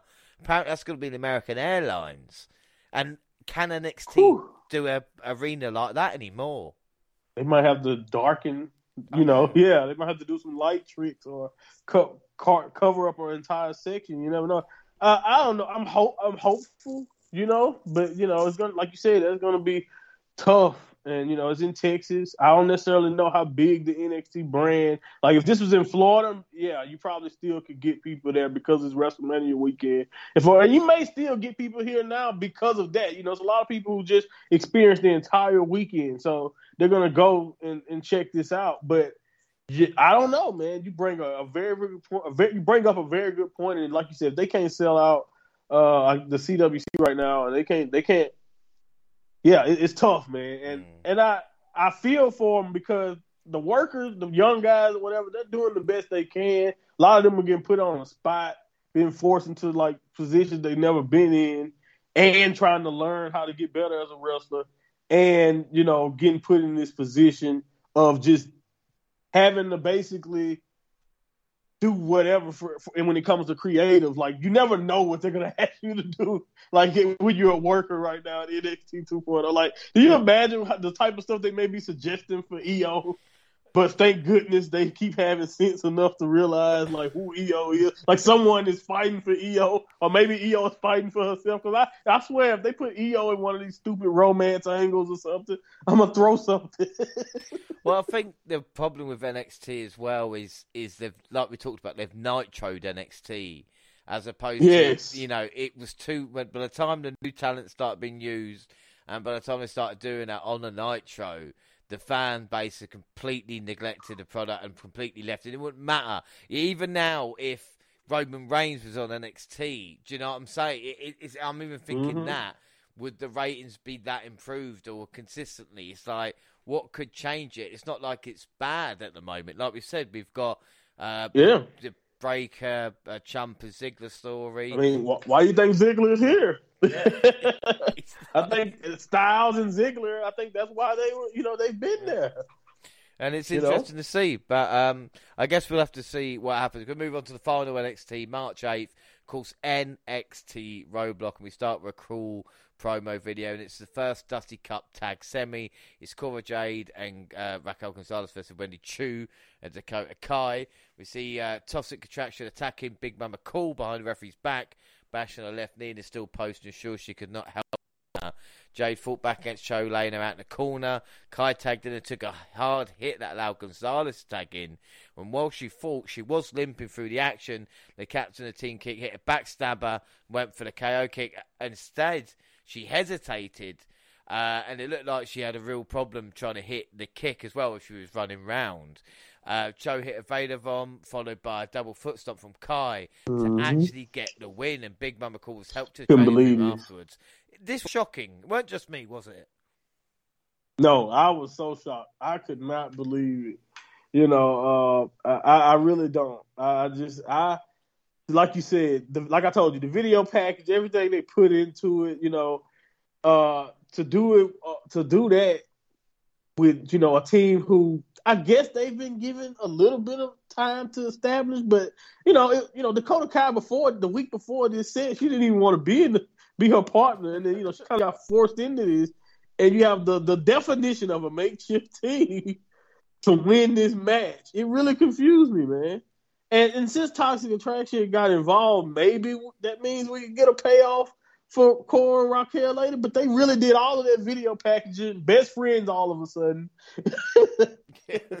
and then, you know, they lose to to the sleeping lady and the woman who talks to herself. We can't have Mandy Rose beating Gonzalez. We can't, like I said, if it's a tag uh, coming up, yeah, maybe. That's but, true. You know, and this was a good match. Felt a little long, but again, I'm not going to complain about the length of a women's yeah. match. There's no doubt. And I guess by the way, some... hold on. Did you see that spot where she went to sleep in the commentator? Yeah, that, I loved it. I loved it. okay, good. See, I love that too. That's I saw whole... some people. Someone said it was ridiculous, and I was about to argue with that person, but I thought I just said I'd leave it alone. But the, yeah, the thing is as well, people, she's not really wrestling like in slippers. It, she's got proper kind of shoes on, and then the slippers right. around it. Just you slippers on top. Wrestle in slippers because you right, up just fucking yourself up. But like I said, there is some symmetry to Kai um, pointing Raquel, uh, pinning Raquel, because uh, yes. you know with the story. But they did swerve us on the final we wanted because how good uh, would have that been as well? Uh, and then we right. saw the Creed brothers found attacked outside, looking like their tag match might not happen. And then Fallon Henley beat Tiffany Stratton. Yes, another upset in NXT. I mean, my God, Ooh. you know. Not even shock. They don't even shock anymore. You remember when a, up, a good upset? Do you remember when one, two, three kid pins raised out just playing? it's just every. Feel like an old man doing that one. But yeah, you see what I'm saying? Like that, they don't shock you anymore, do you? Just oh, 2.0. They you never know. Don't ever call the jobber out. They tell you these people name for a reason because the jobber will probably win. So good for Fallon though. Good for Fallon. I have no, you know, whatever. Well, Carmelo Hayes in the barbershop vignette talk about being in a ladder match, and we're going to start the qualifying matches next week. Uh, we have a lashing out with Lash Legend. Um, oh. uh, they, I mean, I'm just going to quickly say they, because it comes to break them up, I think Legend says they're out of time. Enough of that. Uh, Imperium interview back They said they never taken you on this great sport by resorting to underhand tactics, but it's shame the Crees got beat up in the parking lot. MSK roll up and said if the Crees can't go, they will take their spot. Mm. Uh, Josh Briggs and Brooks Jensen said it wasn't them as well and accused Legado del Fantasma of attacking the Creed brothers. So, Mhm. an interesting thing, believe it or not, of who did it. Could be, Who did it? you know, Brooks and Jensen might be a nice turn, or MSK. They said we the good guys. you know, they said that the good guy, MSK would, would they? But you think, what else can MSK do now apart from a kind of hill turn? Hey, see, I'm glad you said that. See, I, that, I, when we got to the match, I was going to go say that, but yeah, that's my theory already. Like they need something new. You know, why not give us give us a different take on the characters? They do something underhanded for a thing. You know, why not? You know, I I don't have a problem with it if it's MSK and they make a turn. I would, you know, I think that's what it probably needs to be. Somebody you don't expect. I don't think it needs to be Legado. It doesn't need, you know, it's too obvious for Legado because I think they even mentioned like, oh, you guys love attacking in the parking lot or something like that. so I was like, yeah, they do have a history in the parking lot, don't they? Uh, but yeah, so uh, yeah, I love it. That like this tag division needed something, to, you know, to kind of light it up. Other than these backstage segments they do off and on with the different teams, but uh, yeah, so I, I don't mind a who done it. no, not at all. And then Grayson Waller versus LA Knight, last man standing. LA Knight caught Waller in the entranceway. The tr- two brawled all the way to the ring. Uh, we seen him then walking around the, the staging, and then of course coming up to the um, I don't what do you call it? You know, like the kind of the, the entranceway where the cameras are as well. Uh, where we Mhm. see, uh, we see. Well, they're trying to sell it to us, like Grayson Waller fall, falling from a great height, but we didn't really see anything. You know, like it yeah, it was it was it was bad. It, it didn't. Yeah, Sanga walk around the corner holding, you know, uh, Grayson and them going, yeah, no, he obviously caught him. It was like you didn't even bother.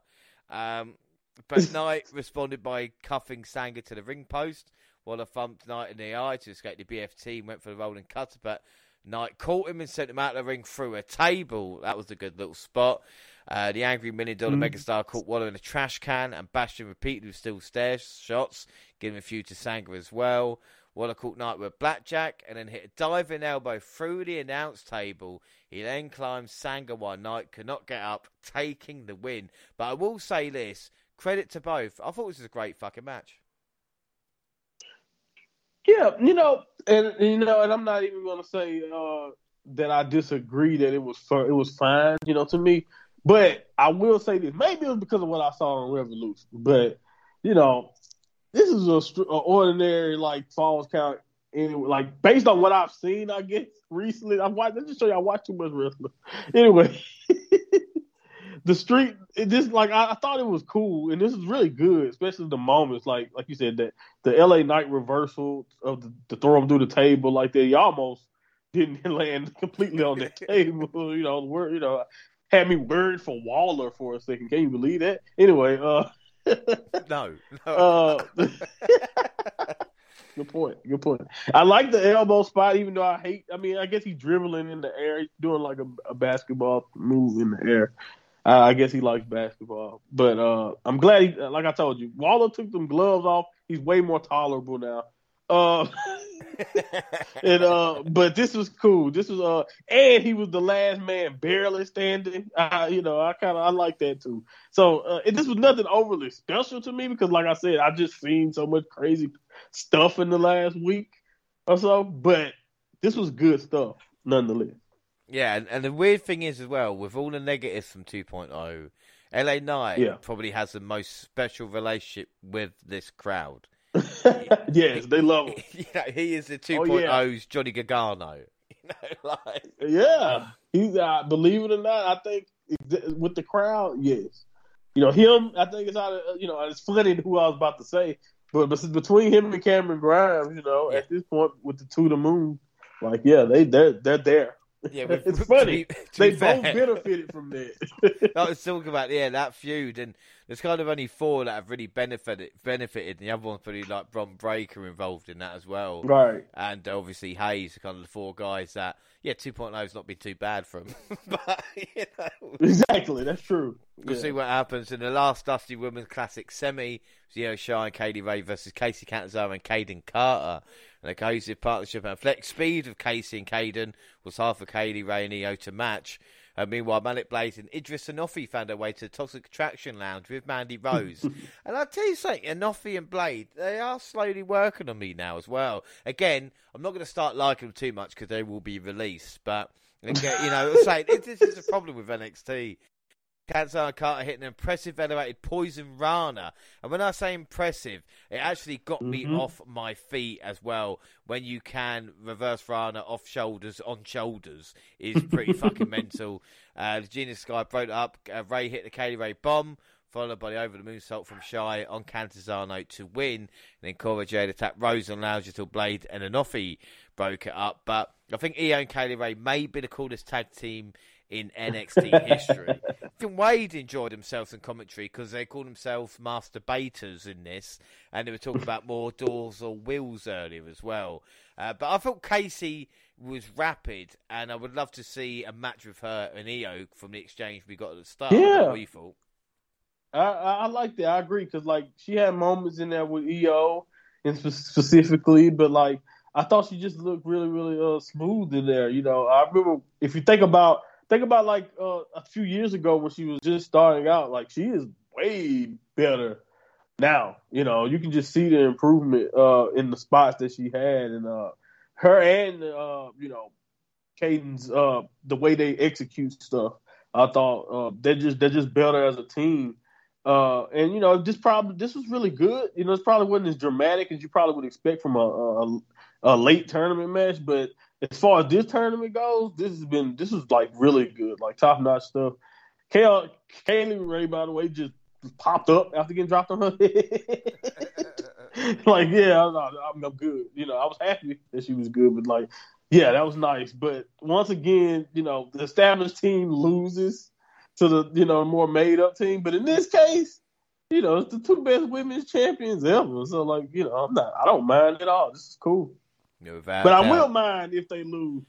Yeah, they can't. They honestly can't. I lose. will mind if they lose. We don't mind True and and Kai, but do I love, I like them, but I don't like them like that. no. it's like, yeah, yeah. Well, we want to stay friends, but we don't want to take it any further. Uh, Indy Hartwell and Persia Pirotta argued backstage as Duke Hudson looked on. Indy challenged a friend to a match to decide who's truly better. The NXT Tag Team titles Imperium versus MSK. And Imperium beat down Wesley and Nash Carter early. MSK hit their stride and ran over Eichner and Barthel. The two teams seem to just be getting going and Brutus Creed arrived.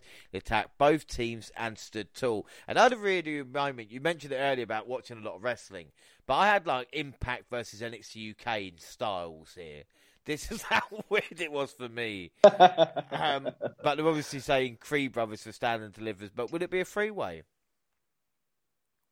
Yeah, that's what it seemed like they were setting up.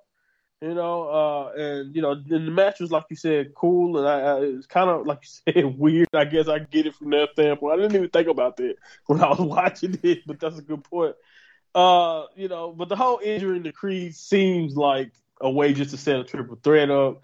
But if you think about it, like who benefited the most from all of this? Like I said, is MSK. They they did not have a shot, and now if they get a triple threat out of this at stand deliver, stand and deliver or something, then you are like, come on now. It just makes sense that that MSK probably are the ones who did it. But I don't know. Maybe I'm uh, just hoping for something that, that they're Again, going to unveil something else. You I'll never say know. to you, I'll say to you what you said to me. It makes too much sense, and I don't think some of you will do and that's a great point. Yeah. And that, I'll never argue with that point. um, and another bit of good news as well. Now, I guess it makes me it made me feel a little bit smug that I watch NXT UK because A Kid is coming to Yes. NXT. A bit of a surprise, really. It looks like Mm-hmm. Kushida wants some. Here's my money. And what are your thoughts on A Kid coming to NXT? I was I was surprised, just like you said, and I think when it comes to in the ring work and all of that, oh man, can you imagine A Kid and Carmelo? Can you imagine A Kid? You know, uh, I mean, I don't know now since they they called the, since he's Butch, but maybe if he can still, I was about to say A Kid and Pete Dunne, but you know they ruined that. Right, right, they ruined it. Damn it. Anyway. well, I did make a joke about them changing the name to A Kid to Sundance Kid. So yes. if they do do that, we are fucked. right. But exactly, it's, it's uh, Cameron Grimes and A Kid. Come on, that's come on, ah, come on. So I can think of the matches already, you know, uh, the, and I can see uh, him, you know, prospering there. But like as far as his future and what they possibly could have him doing, because you know it's 2.0. you never know, man. You never know. This could be disastrous. This could be awesome. So we just gotta wait. we'll see what happens. What we do know is that last match NXT the NXT title. Bron Breakker, the champ, versus Tommaso Ciampa and Dolph Ziggler. And the Blackheart came out yep. swinging, but Breakker responded with a pair of clotheslines and a double suplex on both men. All three took big shots at one another. Ziggler took advantage of his opponent's fatigue for finally taking a shot, nearly getting a free off a zigzag on Ciampa. Ciampa hit the show off with a fair tail, ending for a near fall. Break hit Ziggler with a military press power slam, but Robert Roode, yes, the glorious again, saved his partner. He then saved Breakker from running knee, leaving the Blackheart take a super kick from Ziggler. And after one, two, three, yes, your new NXT champion is Dolph Ziggler. Now I know we've had a couple of shocks, but this was what it's Dolph Ziggler. and I, I mean, yeah, exactly. That's another thing. Like I, I actually I actually by the end of the match when he hit the super kick, I was like, yes, yes, yes, come on, one, two, three. So I had already lost it to the point to where I was, I actually liked it. I didn't mind it at all, and but you know, other than like a couple of sloppy moments, I believe that at the time the match really found its groove. And like, so when Roode's involvement, I mean, it's a triple threat. I figured Roode was gonna eh, get involved at some point. So you know, but Ziggler winning, definitely a huge shock. I, you know, I was happy about it, but I was just, I, I like the way it was executed. You know, and since Breakker wasn't pinned, a rematch for his title, you know, possibly could be going on, or you know, if if he's getting called up, like rumors suggest that they're considering or whatever, because he's like on house shows, I believe, this weekend. So, but you know, he's on main roster house.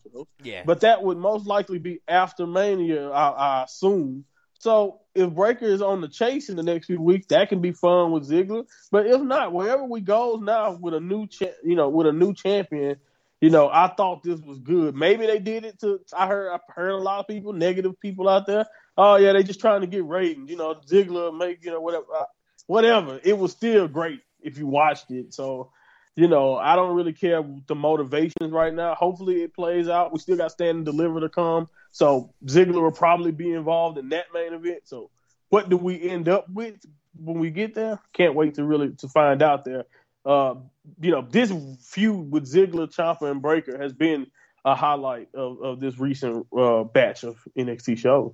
Yeah, it makes me want to tune in and see what happens. Like I said with Bron, with him, it, we look at him now, and I'm getting visions of looking at, you know, when John Cena debuted, and I'm going, Bron is a star. You know, it's like mm-hmm. they have to handle him properly. Obviously, he made his debut on Raw in a tag match, but when he comes up to the main roster, big stuff. I wouldn't even mind. I know I talk about Solo attacking Brock, but even the next night of Mania, you know, someone like Bron taking out Lesnar to send a statement mm-hmm. and have the eventual match. That's how big he is. As for Ziggler, this is a guy, and Wade Barrett is perfect on commentary when he says.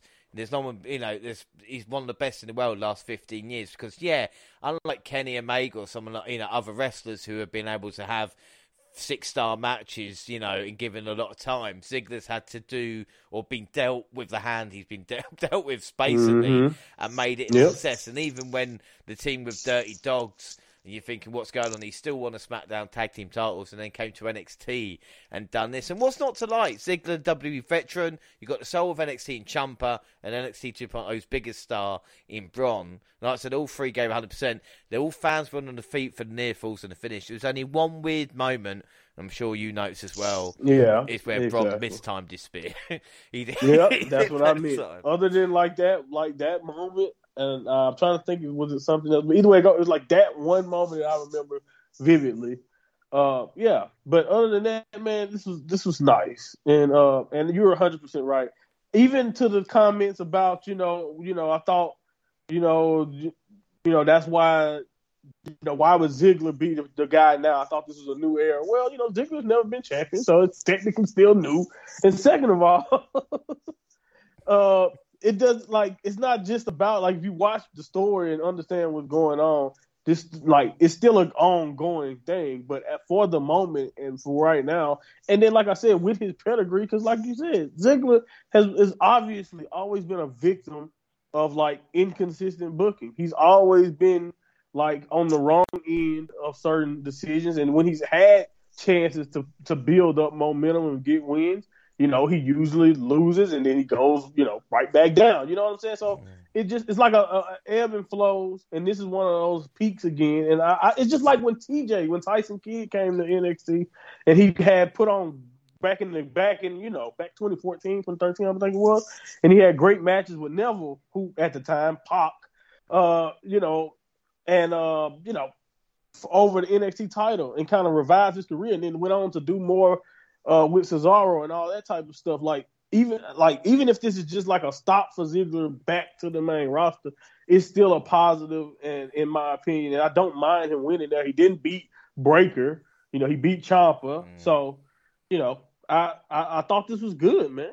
Well, like I said, the NXT Tomorrow has been, like I said, ever since we've changed update and be able to cut out the stuff that maybe getting on nerves and just focus on the good stuff. It has been a little bit more enjoyable. Yeah. Uh, rating wise as well for Roadblock Edition, got 613,000 viewers on the USA Network. It's up 11.25% uh, from last week's five and a half uh, thousand viewers. Um, not five and a half, five hundred and fifty thousand viewers. And this is what I'm saying. The demo's maybe not that good, and people are going, but they think how much change. And put in perspective, it was down 11.3% this episode last year. Only 11% down, which was headlined, this is crazy, by an NXT title match between Finn Balor and Adam Cole. And you think about what right. what NXT has done in that year to still be kind of that close. Yeah, it's not dynamite level numbers, but then again, you know, like I said, it's the kind of new thing that it's got. Uh, but we'll move on now. The last thing we look at, of course, the NXT update is NXT UK. We start February 24th and we go straight to the action with Amale versus Xia Brookside. And Amale wrestled Brookside early on, leading there complaining. Brookside eventually came back with vicious attack and hit running knee to the back of Amale's head as she hung in the ropes. Brookside locked her in an armbar and for, further wore her down until the French Hope came back with Samoan drop, running knee, clothesline, and running senton. Mel smashed her head in the turnbuckle with drop toe hold, followed by a running kick in the corner and a hope breaker for the pin and the win. Uh, I don't know what you thought about this, but for me, this is the women's division at its best. Great character work and match. Yeah, uh, like I said, I really like the spoiled brat thing, and like you said, the whiner that Xia has become. And uh, you know, I was hoping would lead her picking up victories, but you know, of course not right now with the way they've been booking the French Hope, and you know, just run that she's kind of on now, giving her some victories, and uh, you know, she's picking up a ton of momentum. And like you said, this is definitely NXT UK's women's division at its best. You know, uh, we'll see about the payoff on both of these characters in the coming weeks, but yeah, this was solid stuff. Yeah, and this will send Xia, oh, further down the rabbit hole, which can only be a good thing as well. Exactly. Uh, Gallus, Sha, Samuels, and Darwin to Scala's office. Scala announced that in two weeks, Dar would defend the Heritage Cup against Joe Coffey. Mark Coffey and Samuels Greed and Scala proposed they settle their issues in the ring. We get a Jack Starz Mastiff at their latest lesson called Bomber Initiative. For some reason, Starz cut hole in a pretty deadly shirt, so they complained, and it's presumably going to lead to a match. Then we see Rohan Raja versus Danny Jones. Jones dominated early, but Raja stopped him with a forearm. I saw more offence. Uh, Raja retreated to ringside to consult his teammates. Eventually attacked Jones on the outside, took it from there. He wore his opponent down, and he followed with a suplex, and eventually hit a backstabber, followed by a seek and destroy, the pin to gain the victory. match, Di Familia stomped on Jones. Charlie Dempsey briefly hesitated, but did then join in. Um, I don't know why I like Teoman so much, but fuck me, you know, even when he didn't wrestle, I just, I just like what he does. Um, we need goals for Di Familia, and anybody kind of telling us about Dempsey's going to be the breakout star of this group? Yeah, I mean, I think it's obvious, you know, uh, and he's like, uh, he just, had, you know, in the ring, outside, the presence, he has a, a great, like you said, just that the look and all of that, the way he, uh, he, uh, he uses facial exp- facial expressions really well, in my opinion, so far, er, for someone who's, you know, supposed to be younger or like newer. So, uh, but anyway, this was this was cool. You know, this entire uh, thing.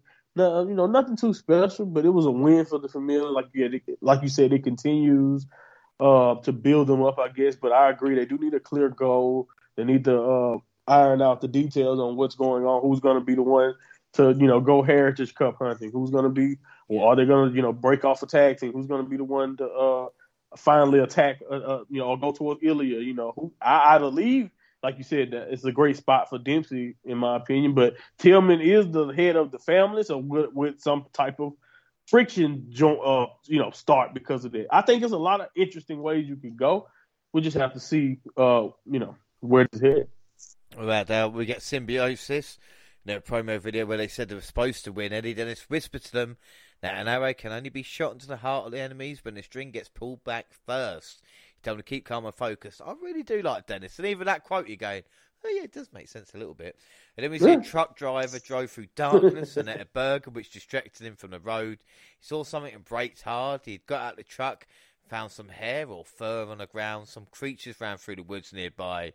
Then scene cut to black. Some Harry Potter shit going on. And then Samuels and Mark Coffey continue to argue backstage. Dear Familia walked by a visibly angry A-Kid he grabbed Dempsey, promoted Teoman and Raj to get involved. Dempsey calmed them down and asked A-Kid what he wanted to say.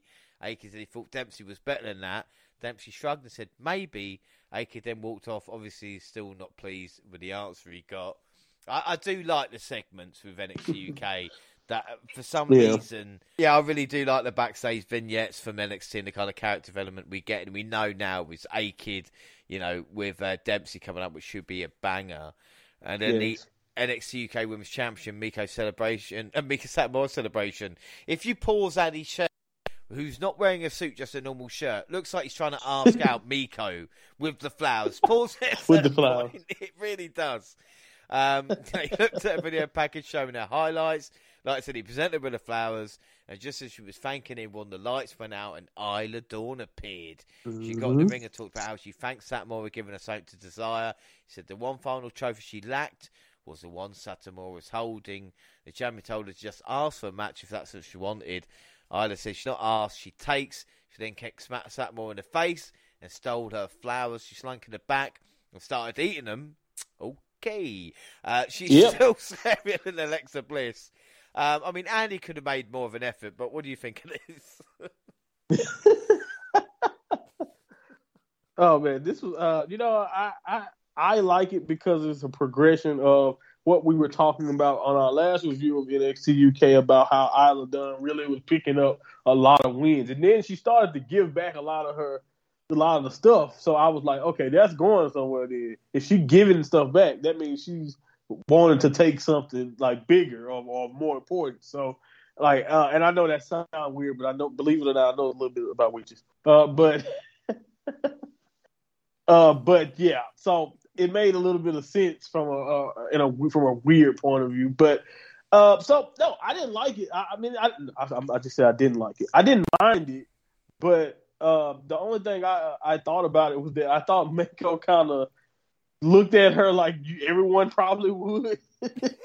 like she just kind of was like, okay, whatever, whatever, weirdo. Like you want a title shot? just ask but uh, yeah, so that that was kind of funny to me. Her energy was just like, yeah, whatever, just let's fight. Uh, but you know, uh, I think it's a nice, like I said, progression from the story of she was picking up a lot of victories, so she like she has the momentum to now ch- step in and challenge Meiko Satomura. Uh, how that's gonna turn out, you know, we'll see. And uh, I do love, I did love the line of now taking uh, now I'm after something more valuable. You know, I want the championship. I love that. You know, I like that little addition because it's like okay, so now like you just said with uh Dempsey and the crew, that's the, her defining her goal, and it's just like even though even if it is weird, why she eating the flowers, I don't understand. Forget all that. She wants the championship. well, like, it's, it, it, she'll fill time as well. Uh, and if Dawn wins, credit to her because, like I said, she'll picking up victories. But I think that's why rankings in NXT UK would be perfect because then you could say, yeah. well, she's there, but they'll never do it because of AEW. But if it was going to make sense, it would be NXT UK because you haven't got big shows where you need kind of big champions, and you could have Dawn going, well, you're mm-hmm. number one contender now. Davenport was number one. You know, that's how rankings work. Right. Uh, we see Sam Gradwell's backstage. Look at his bald head. He was furious and talked about his little son asking who did yes. that to his hair. He said he sees that little cockroach, Kenny Williams, when he looks in the mirror, and Williams will not forget what he was going to do to him. Poor Sam Gradwell. Even his son doesn't love him anymore because of what Kenny Williams did. It's a, poor, it's a horrible situation. He's had to sleep on a couch. Even his missus uh, doesn't want to talk to him at this moment in time. Oh, man. Tough. It's tough. Uh, NXT yeah. UK champion Ilja Dragunov answered Nathan Frazer's championship challenge. He accepted and told Frazer he was good but not ready to become champ. He said himself had to win a battle royal and he did not win the title because he wasn't ready and his journey to the title was long and hard. He said Frazer would lose, but it would be the first step on his journey. The match between two men take place next week, which is good shit. And in the main event, NXT UK Tag Team Champions Mustache Mountain versus Ashton Smith and Oliver Carter. Bate and Carter had some back and forth exchanges early. Seven was in next. Got worked over by Carter, but quickly regained control once Smith tagged in. The champ scored the first two count on Smith and as Bate, hit a somersault senton. Seven held his own against both, hitting a seven-star lariat and the Emble Frozen, but uh, Carter made the save. Bate was in next, almost pinned after a huge spinning set-out powerbomb. He also kicked out an assisted moonsault by Carter. Uh, we see Smith hit a top rope lariat, followed by Doomsday Cutter by Carter. What looked like the win, only for seven to make the save at the last second. After some chaotic moments in the match, Bate and Smith were in the ring. They exchanged strikes, but Bate hit Smith with a straight left. Uh, possibly knocked him out. Uh, Bate went for the pin, but Smith got his foot on the rope. As the ref was already counting, Seven ran up to Smith on the outside and pushed his foot beyond the referee and Bates back, giving the champs win. Um, yeah. I kind of dislike the finish, but I guess the story is more about what Trent will do. But We're willing was, to do, yeah. Yeah, I thought, but I thought this was great tag wrestling, though. Yes, this is good shit. This is really good. You know, uh, almost right in line with what I've come to expect, especially from NXT UK's tag uh, title matches. They're usually always really, really uh, competitive, uh, and and I thought this was really good too. And it, maybe it was a, a, lack of belief in the challenges for me, but you know, this was still, I you know, it, that may have played a part, but I still thought this was fine. You know, and I thought Carter and Smith because I didn't really necessarily ever think they were going to win, but I thought they did a hell of a job, and you know definitely had their moment. So I was like, you know, at, at some point I was like, okay, maybe they will. You know, maybe it's possible, but I just thought it would be too early and with Mustache Mountain just like they just finally won these titles. So I was like, okay, no, nah, it's probably not going to happen. But I like you didn't you didn't like it, but the finish actually is the most intriguing thing about this to me because uh, it shows what Trent Seven will do. Like you said, when he'll do whatever it takes to stay champion. He's mentioned it. He said it a lot, and I think it's potential there because it can ev- evolve into full fledged cheating. Because when you say stuff like that, or when you do that throughout wrestling history, in my years of watching wrestling, that ain't too far from turning well, at all. And, and, maybe, so I'm just saying, maybe some of saying. us don't want that because British Strong Style right. used to be a group that was feared and not a bunch of hills and butch. All right, so maybe we want to keep hold of something that we used to love back in the day, rather than this shit. Ah. But you're right, though. Smith and Carter getting better, and the gold is coming their way. This is a the good oh, episode. Oh, uh, March third into the first match. It's Sha Samuels versus Mark Coffey, and the match packed with trash talk and fisticuffs. Samuels seemed to be closing on victory when he planted his foe with a variation of Michinoku driver. Samuels whiffed on an elbow drop from the middle rope, however. Coffey blitzed him with several stinging forearm strikes and a Bulldog from the second turnbuckle after a double clothesline. Coffey blasted Samuels with a full Nathan slam and followed up with a running elbow to the face to earn the pinfall. This was really competitive, and as I said before, Charlotte's mm-hmm. in great shape, and I guess the Gallus boys had to win one. right, yeah, you know.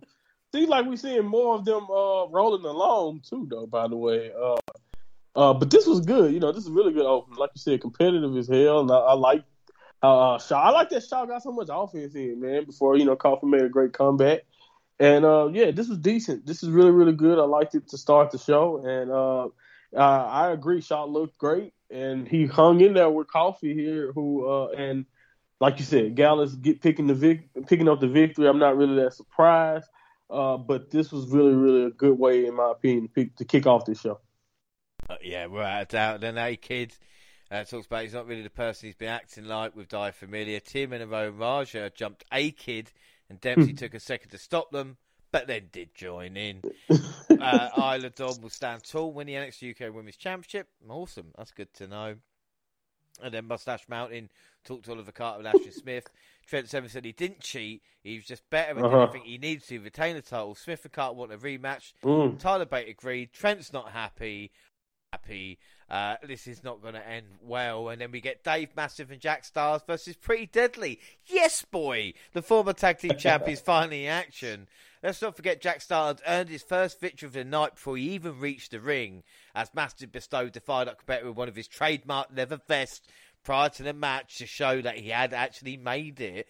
And Mastiff had mm. no qualms about tagging Starz in the match, unlike previous ones. Mastiff even allowed him to remain a legal man for extended periods, and Starz capitalised by launching himself over the top rope and hitting Sam Stoker with a splash. Stoker eventually recovered, but made a critical mistake when he donned the leather jacket that belonged to Starz.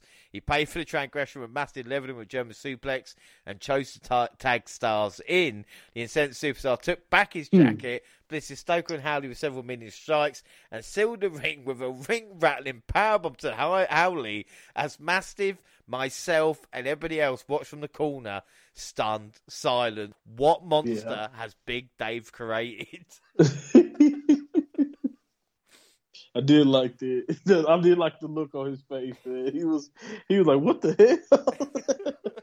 but yeah, this was strong, man. This is a strong tag match, and uh, I don't think Pretty Deadly can have a bad match, bad tag match. So I was, you know, but always like supposed to believe that the vest makes him a different person. you know, he the vest must be magic, you know, because he was unstoppable and yeah, you know, I enjoyed the work in this match though, man. I was surprised that the Pretty Boys lost, but uh, you know, not you know, come on. This was obviously here to build up stars and master and uh, that vest, obviously. well, I tell you something though, and you know we can laugh and all He's this kind of stuff. but what uh, has Jack Starz might have the best character development of a wrestler main event talent. When you consider this is the man who got chopped so hard by Walter and he was just yeah. a jobber, and now he's turned into a madman and, and probably slap around Dave Mastiff. It's good stuff, it's you know. Like yeah. this is what we want. Yeah, no, it's true. It's definitely, you know, you go from like Ellsworth level to you know literally like yeah, to competent, very competent, you know, or you know, a threat. You know, people are afraid of you now. well, I said I, I wouldn't blame it at all. But uh, backstage here, Brookside complained to her daddy on the phone and asked for help. um, loved it. Great video for reintroducing Wild Boar, former partner of Primate as well. Again, they're doing it for Primate. Fucking hell. Uh, Dark Coffey Heritage Cup hype, and then the main event, uh, Ilja Dragunov versus Nathan Frazer for the NXT UK Championship. And Dragunov has risen to the occasion each time his title has been the line. He was pushed limit by the upstart challenger in what is arguably his most difficult title retention to date. Frazer seems to be sporting newfound confidence ever since going toe to toe with Walter, turning the spirit into effort for the biggest match of his career, shaking off a pair of German suplexes, landing a picture perfect Hurricane for two after the champion and challenger exchanged menacing forearm strikes. Frazer hit a Hurricane Runner from the top rope, followed with a breathtaking corkscrew from the opposite corner that drew the longest of two counts, with the arm dangling at its side and clearly causing a great pain. The top dug deep to counter a third Hurricane Runner to a powerbomb, and soon followed by building a whole head of steam and driving his head into the chest of the challenger to seal the victory. Uh, and after the bout, Dragunov helped Frazer back to his feet, appeared to offer words of encouragement, and shook his hand as NXT UK mm-hmm. concluded.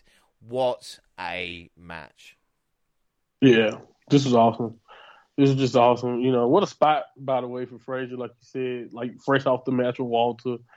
And then you get this, you know, a title shot, you know, and, uh, you know, I think they they view him highly. And this match was a great proof of why. And, uh, man, I, I just like this, man. And he performed well.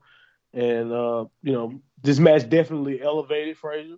And what I love the most was like both guys' strategy. Dragunov tried to ground him, you know, because he's like more athletic, speedy, you know, likes to go into the air. And then, you know, Frazer did a good job of trying to, you know, using his speed multiple times to avoid Dragunov. So, like, uh, you know, he tried to avoid the hard hitting style, but as long as he could. But you know, it didn't go his way. And but this match had a little bit of everything to me, man. I like Dragunov using like a lot of submissions because you know Frazer wasn't as strong uh, at, submission as like as someone like when he uh, battled, you know, people in the past. He tried to just like I said, ground them and use his advantages throughout the match. And then, like I said, they just started. They got on a roll and.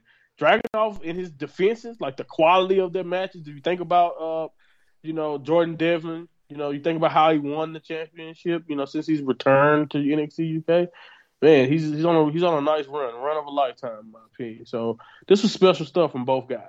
Yeah, when you think there's no special events to kind of build towards, and there was even no crowd at this moment in time, watching I yeah. defend his NXT UK title is special uh, because of everything he kind of gives to it. But like I said, Frazer faced off Walter and Ilja and hasn't looked out of place. He took it up a level here and I think the show itself yeah. had three big matches, uh, really, really paid off as well. Great episode of NXT UK. Moving on to our last show, March 10th, and Dar and Coffey talked about their Heritage Cup Championship match tonight. Coffey said it would be his first match under Heritage Cup rules. We then see Charlie Dempsey was asked about where D. Finale was. He said he didn't need him for his match. It's just a kid and him. So yeah, Charlie Dempsey starting us off, and AK finally fought three of Dempsey's deadly clutches for landing a forearm strike and a wicked double arm suplex late in the bout. Moments later, as Dempsey's tracked to the official in the ring. Rajasani ambushed the Spanish superstar at ringside, driving him back first into the post and throwing him to the square circle. Dempsey took care of the rest, folding his phone and excruciating bow and arrow submission to force the tap out. Um, I will say, my commentary can't do this justice with the nope. opening exchanges. No. If you want to see picture perfect, like catch as catch can wrestling, so to speak, watch this one. Dempsey is a bad, bad man. And with the news of the call up, this may be A Kid's last match in NXT. And he, he doesn't put a foot wrong in the ring, I would say, since joining. Um, there was a bridge in this match by Dempsey where A Kid stood on yes, it. It took, took me out of my seat. I never thought I would have been that credible. I would have done a Gina and given this match, you know, I would have five that five did. Yeah. Um, was it just me, or I just thought this was perfect? Yeah, I mean, I was hyped as soon as they began like setting you up that this was going to happen, and you know, I always I think A Kid is awesome. So like, you know, I already, I already I got high hopes for Dempsey's future, and this match is a great example of why He's gonna be, uh, you know, just a great asset to you NXT UK going forward. And uh, you know, I was just really ready for this match. And you know, he he, you know, like you said, that opening sequence, A Kid actually came out like trying to basically out Dempsey Dempsey, if you know what I mean. When it comes and like Dempsey's frustration grew at one point, and then that sick bridge, and like you pointed out, and you know, and like, but A Kid was just always battling back, and like you said, didn't miss a step at all. This was just very technical. It has it was very submission based, but it was physical too. So, like I said, it just this was like you said, a great a showcase of just great professional wrestling. Like a lot of people don't look at. I've been seeing a lot of pot shots at the WWE brand for not putting on professional wrestling. Well, it's only because you guys' attention is not on this, you know. Because this is that was great professional wrestling. I don't care. You put that up against what anybody else is putting on television right now and I like even without a crowd, in my opinion, I think it was just awesome. And, and uh, you know, but as soon as Dempsey mentioned at the beginning that they were alone,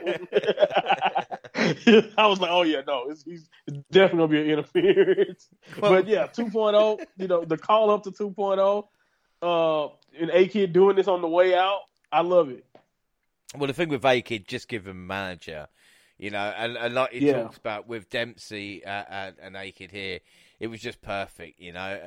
And I think Dempsey will be one of the best on the planet in ten years, maybe even sooner, you know. And I just, yeah, man. Part of me, where like we've said, even in a, a, a week where we had an AEW pay per view, for me, it's kind of the most pure wrestling. And weirdly enough, the thing that probably came the closest to it was Moxley and Bryan when Dempsey's dad showed up. Imagine him in that group. like, do you know what I mean? Like, oh my god! Don't don't do that! Don't do that, man. That'll be awesome. you, you make me want them to release him now. Yeah. you just it would fit perfectly, you know, like oh, in a man. group. Um, but great, great stuff. And that submission where he actually gaps his fingers together as he's folding him like an accordion, as JR would say. Unbelievable. Um, that means he says Scala was about to announce a star from the United States to appear in NXT UK, but don't worry, it's just Roderick Strong. Only joking, Roderick. Uh, Wolfgang is more than happy to face you next week on NXT UK. We get a recap of Isla Dawn versus Meiko as well. And Aleah James was talking about the future of the title and the women's division to interrupt Turner. Fuck Stevie Turner. But I will ask you what your thoughts on Roderick Strong may uh, showing up in NXT UK. Yeah, I, I was looking at. it, I was like, oh, so they kind of did a trade, I guess. You know what I mean? uh, in this situation, uh, I don't have a problem with it because uh, Roger Strong is uh, in a position in NXT basically where it's like, what else would he be? What he do now without the cruiserweight title? Like, where do you focus him? Is he like world title? Like, do you want to give him a run at NXT, the NXT title? Does he need to go just fall back into the North American title picture? You know, so I can understand him just wanting to go and have a fresh batch of opponents. You know what I'm saying? And uh, you know, NXT UK is a very you know wrestling based. Like what they like the book is very heavy on you know on the wrestling, and I think Roger Strong is a great wrestler, so I think he'll be fine in NXT UK. Uh, uh, going forward, and I, I, can see some really good stuff. Like even if we get a possible Dragunov strong match in the uh, in the future down the line, that would be great. Because like I said, if you let him just work, Roger Strong can be really really good. That's what he's at. That's where he's at his most compelling. Is in the ring. Yeah, I think at that. I completely agree with there. Next match, Symbiosis, T-Bone and Primate with Eddie Dennis versus Josh Morrell and Danny Jones and Hellbent get back the winning track in the TNX UK tag titles. They compete for the first time since November. T Bone and Primate still the victory. Former Plant and Morrell were back slam into the canvas. Excuse me, and they later landed a diving headbutt from the top rope. But it certainly won't count what happened next. While Boar returned to NXT UK, Boar hadn't been seen in nearly a year mm-hmm. since booting from the group by Eddie Dennis. Blistered T-Bone and Primate several vicious chair shots, although Dennis scrambled out of the ring unscathed. I did not see them making it such a big deal, but fair play. I think I was more impressed with Morrell and Jones, but well, looks like they're going to me too with symbiosis. You know, it, I, I, guess so, and yeah, I, I, agree. I thought coming into it that symbiosis with the with the vignette, you know, we're gonna have a new focus, something else coming on, but you know. Uh, I, I came away from this match, like you said, more impressed with Jones and Morrell, and you know, I didn't even, I don't, I still, until you mentioned earlier that his, his relationship with Primate, I didn't know who the hell Wild Boar was. So, uh, but, you know, I don't blame Eddie Dennis for running off because, you know, the, the, the boy was pissed.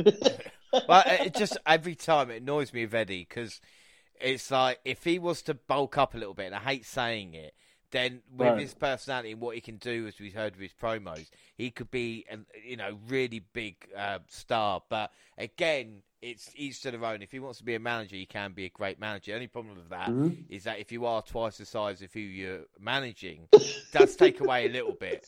That's you know, we put it from DDP. DDP told us this. so it does. Right. Um, anyway, we get Nina Samuel show looking to tape another episode.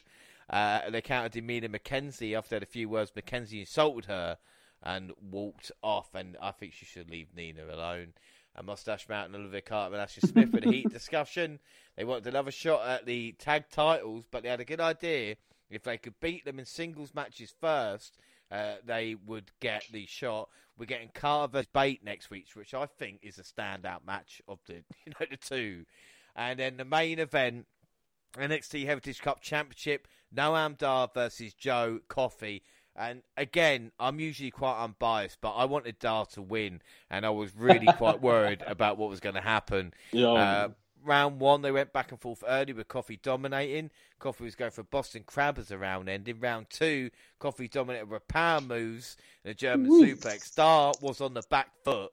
Uh, and unfortunately got caught with a Glasgow send off and he got pinned at 2 minutes 25 of the round with Coffey going 1 0 up. Round 3, well, Coffey repeatedly took down Dar with waist locks. At this moment in time, I thought Dar was in serious trouble, but I forgot about the corner man of the year, Sha Samuels. He was even telling him to use the elbows and tried to use the strikes to change it up. Um, Dar was the distraction at ringside, and Dar, uh, Sha was the distraction as Dar had the knee bar on, but Coffey escaped. Darling caught Coffey in a pinning combination take the next fall at one all. Into round four, Dar dominated early, working on Coffey's knees. Coffey ended up in the apron and hit Slingshot shoulder block, followed by an over belly to belly suplex.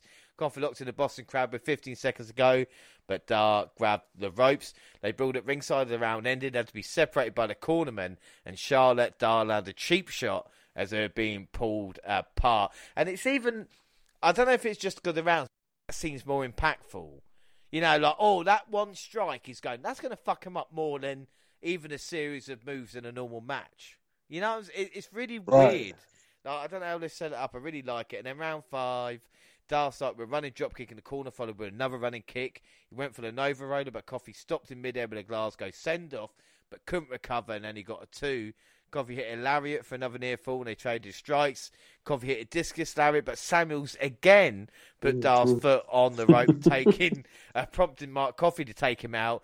But it didn't matter because Dar used the confusion to hit the Nova Roller and scored a deciding pinfall at two minutes fifty three of the fi- of the fifth round. Dar wins two one. Thank fuck Dar won. Uh, I was a great match, but then again, like I said, I'm extremely biased. What did you think? Me too. I'm also very biased. I wrote that down. I'm very biased when it comes to Dar, but I love this match, and I also love what Joe Coffey brought to and brings in the ring in general. So this match is just awesome to me all around, man. You know, Coffey started off more technical than anyone expected. Like you know, instead of just roughhousing the smaller guy, you know, he he played around with him a little bit and kind of baited him, like how Dar usually does at the beginning of his matches sometimes, but uh, in the past, you know, uh, I mean, it started off like I said, beyond bad for my boy. You know, I really was worried. I was worried the way it started off. You know, like you said, uh, but like you shot, he is the greatest cornerman in Heritage Cup mm-hmm. history by far, in my opinion. No one is more important. And he was the reason why Noam was able to get the first fall. He was the reason why he was able to you know, get the distraction to take advantage at the end there. I love this match. I'm definitely biased, but this was awesome, man. I liked it. uh, even Dar's little mannerisms of even go, look at the size of me, when Joe is obviously twice the size of him. right. Like, yeah. But Coffey has got this intimidating factor, you know, Gallus boys on top and all this kind of stuff. I just, it, my problem is if Gallus can't reach or break the glass ceiling in NXT UK, how much success they're going to have elsewhere. Because, like I said, Joe has had two takeover main events, uh, one against Walter, one against Pete Dunne, and he's not won gold yet in NXT. I know Wolfgang and Mark Coffey have won tag gold, but they're the longest reigning champions in in, in the group uh, in, in NXT UK. But what's next for Gallus? You know, right. with Dar and Sha, they can just have anybody. Because we could watch this every f- four weeks. Do you know what I mean? Have them in a yeah. Heritage Cup match. Uh, the question is, what's next for Gallus? I agree 100%. I'm not sure. You know, like you said, Joe Coffey, it seems like uh, he, you know, has not got, you know, gotten over that hump. You know, I, and again, losing here, I don't know what they do. Like, how do you, how would you build him up to even give him a shot at maybe a uh, off down the line or something like that. I don't know. Like you said, where do you immediately go here? Uh, you know, uh, so I, I I just don't know. Honestly, right now, I'm just like you. I, I can't think of anything when it comes to what you can do for Joe. And as far as Gallus, maybe they go back into challenging for tag titles eventually. But it's like like you said, I, I've noticed they're starting to go it alone. Wolfgang's in a singles match. Mark was alone, not Joe. So you know, maybe they're just going to try to go after different individual things for a while, but just still be known as Gallus. I'm not sure, but as of right now, I'm pretty sure they're just, they're just been they've been used uh, in different areas and they're spreading them out. So we'll see where that goes. But at this point, uh, I don't see a big things uh, in Gallus's future as of the rest of the year, at least for right now that I can think of in the tag division or individually as far as championship go. Now, if you pick up a few wins you know, we'll see in a few weeks. And like you said, Noam Dar and uh, Sha, just money. They've they've mastered this this Heritage Cup formula, if you know what I mean. Of you know of doing it, and they do it in different ways, creative ways. Like uh, in my opinion, you know. Uh, so I, I, just liked it, like I said, and I, am all I'm on the emotional roller coaster every time. I, that's why I love Nigel. Nigel is just like me because whatever Nigel is usually rooting for no help, just like I am. So I, I just love it. It's like uh, when he said he was gonna beat him in two rounds. It's like, oh, he meant two rounds in a row, not not two rounds after he got destroyed the first two rounds. But like you said, there's, there's so many things there. Even the point of if Joe Coffey can pick up victories, and it shows you in the next UK victories are important because a bit like Isla Dawn who's challenging right. for the women's title in two weeks. You know, if you can get wins, you can go there. Like I said, our next update right. is going to be interesting because we've got the women's title on the line. We know Roderick Strong's going to make his debut against Wolfgang. With Dar and Sha, it's just like who are they going to offend next for them to get challenged for the Heritage Cup? That's how simple Sha Dar can be, just upset exactly. someone. We've already got the tag team title story going on with uh, Smith and Carter. Of course, we're going to have those singles matches as well. But this is why I still love NXT UK because it's even like in the three episodes we've had, we've had tag team titles, the setup for the women's title match, a Heritage Cup, and of course the NXT UK title on the line. And we've not even mentioned who's going to be next in line for Ilja Dragunov. You know, because we've got all these right. other things to focus on in NXT UK, and when it does come, we're going to find out. You know, and it's going to be quite exciting. Yeah, they do a really good job of doing it, and like like I mentioned all the time, NXT uh, UK does a really good job of just keeping it simple. You know, yeah, not that it's not uh, compelling or interesting storylines because of it. They found a way to keep it to where you understand what's going on, who's involved with who, who's possibly next in line. You can kind of see it coming. Like I said, you know, you keep showing us a couple of singles matches three, four weeks in a row. You're obviously leading us somewhere with Isla Dawn. Same thing with a male down the line. You know what I'm saying? Obviously, they're leading us somewhere. You know, they do a really good job of just keeping this simple. They don't have a lot of time, and I think that's what benefit. That's that that goes to their benefit because everything they show you is important. You know what I'm saying? Everything they show you is leading to something in this next batch of episodes or whatever it is, or however you choose to watch it, leading to next week. And they do a really good job with that. And, you know, I, I thought, like you said, some things progress fine. Some things are you just got to let stew, and we'll see where it goes. But I'm confident, like you said, that we will always know where we're heading because they do a really good job of preparing you and getting you ready. And matches like Dragunov and Frazer, Dempsey and A Kid, Darn Coffey, like I said, stuff like that is nothing like it in my opinion. Like NXT UK is that that's that's top that was top tier stuff in my opinion. And I and I like you said, this is one of those things I appreciate about NXT UK. Everything is simple everything makes sense, and then it's just in the ring. Let the workers do what they do. And uh, I thought this was a, another solid batch of shows for NXT UK. Yeah, without a doubt. And like I said, we've we've been so disappointed with the main roster, especially when Butch with Pete Dunne and NXT UK can cheer us up because at that moment in time they're fine. It's not until they move on from there they do get fucked up. So let's exactly. Enjoy, let's just enjoy what we've got at the moment because, like I said, it is very, very good stuff. Uh, but that is it. Another NXT update done. Don't forget, across all social media, Twitter at the WNR Podcast. I'm at the WNRJR. Monty, where can they find you? On Twitter at Mind Monty Pod. Monty with a Y. I had somebody ask me, "You got an I?" No, it's, it's one of Y. So I'm sorry. Mind Monty That's why I usually try and do WNRJR as the easiest thing because yeah. Roland's is not maybe the easiest name uh, to be spelled. but don't worry because the WNR also on Facebook and Instagram. Across all Google platforms, send us an email at podcast at gmail.com. YouTube, done podcast for. Lex Clips, podcast got the same time on YouTube. You do SoundCloud on your phone, also Spotify and iTunes. Subscribe, rate, and review there. So that is it. Our next episode will be next weekend where we relive and review WrestleMania 34, which was the last time Brock and Roman headlined a Mania. And plus, Monty, you were there.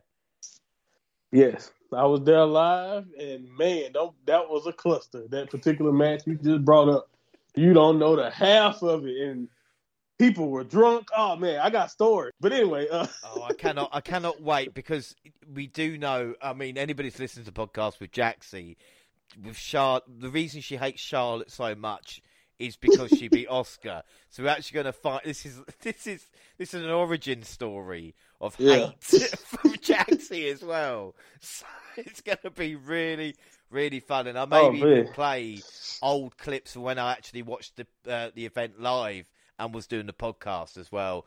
Because if I could be bothered cool. to clip, I will say if it's you know. But it should be a fun show. And Monty again it's always a pleasure and never chore having you on, especially when it's an NXT. But like I said, we've had such great response for you being on uh, with the AEW shows and the WWE shows now as well. People really do think they want us to, to just do group shows every week. It's not going to happen because some people aren't going to do NXT. Right? right? Yeah. Some people can't stomach it. there's other there's other people that have been here in the trenches who know what we went through. right, you gotta, you know, you gotta put in some work. You got like what Martin, you gotta bleed with us. you gotta bleed with us. I think on that note, we couldn't leave it on a better note than that. Uh, yeah, to be a part of it, you have to bleed with us. Well, like I said, I have been James Reynolds. I was joined by Monty. Uh, thanks for listening, everybody, and bye. Adios.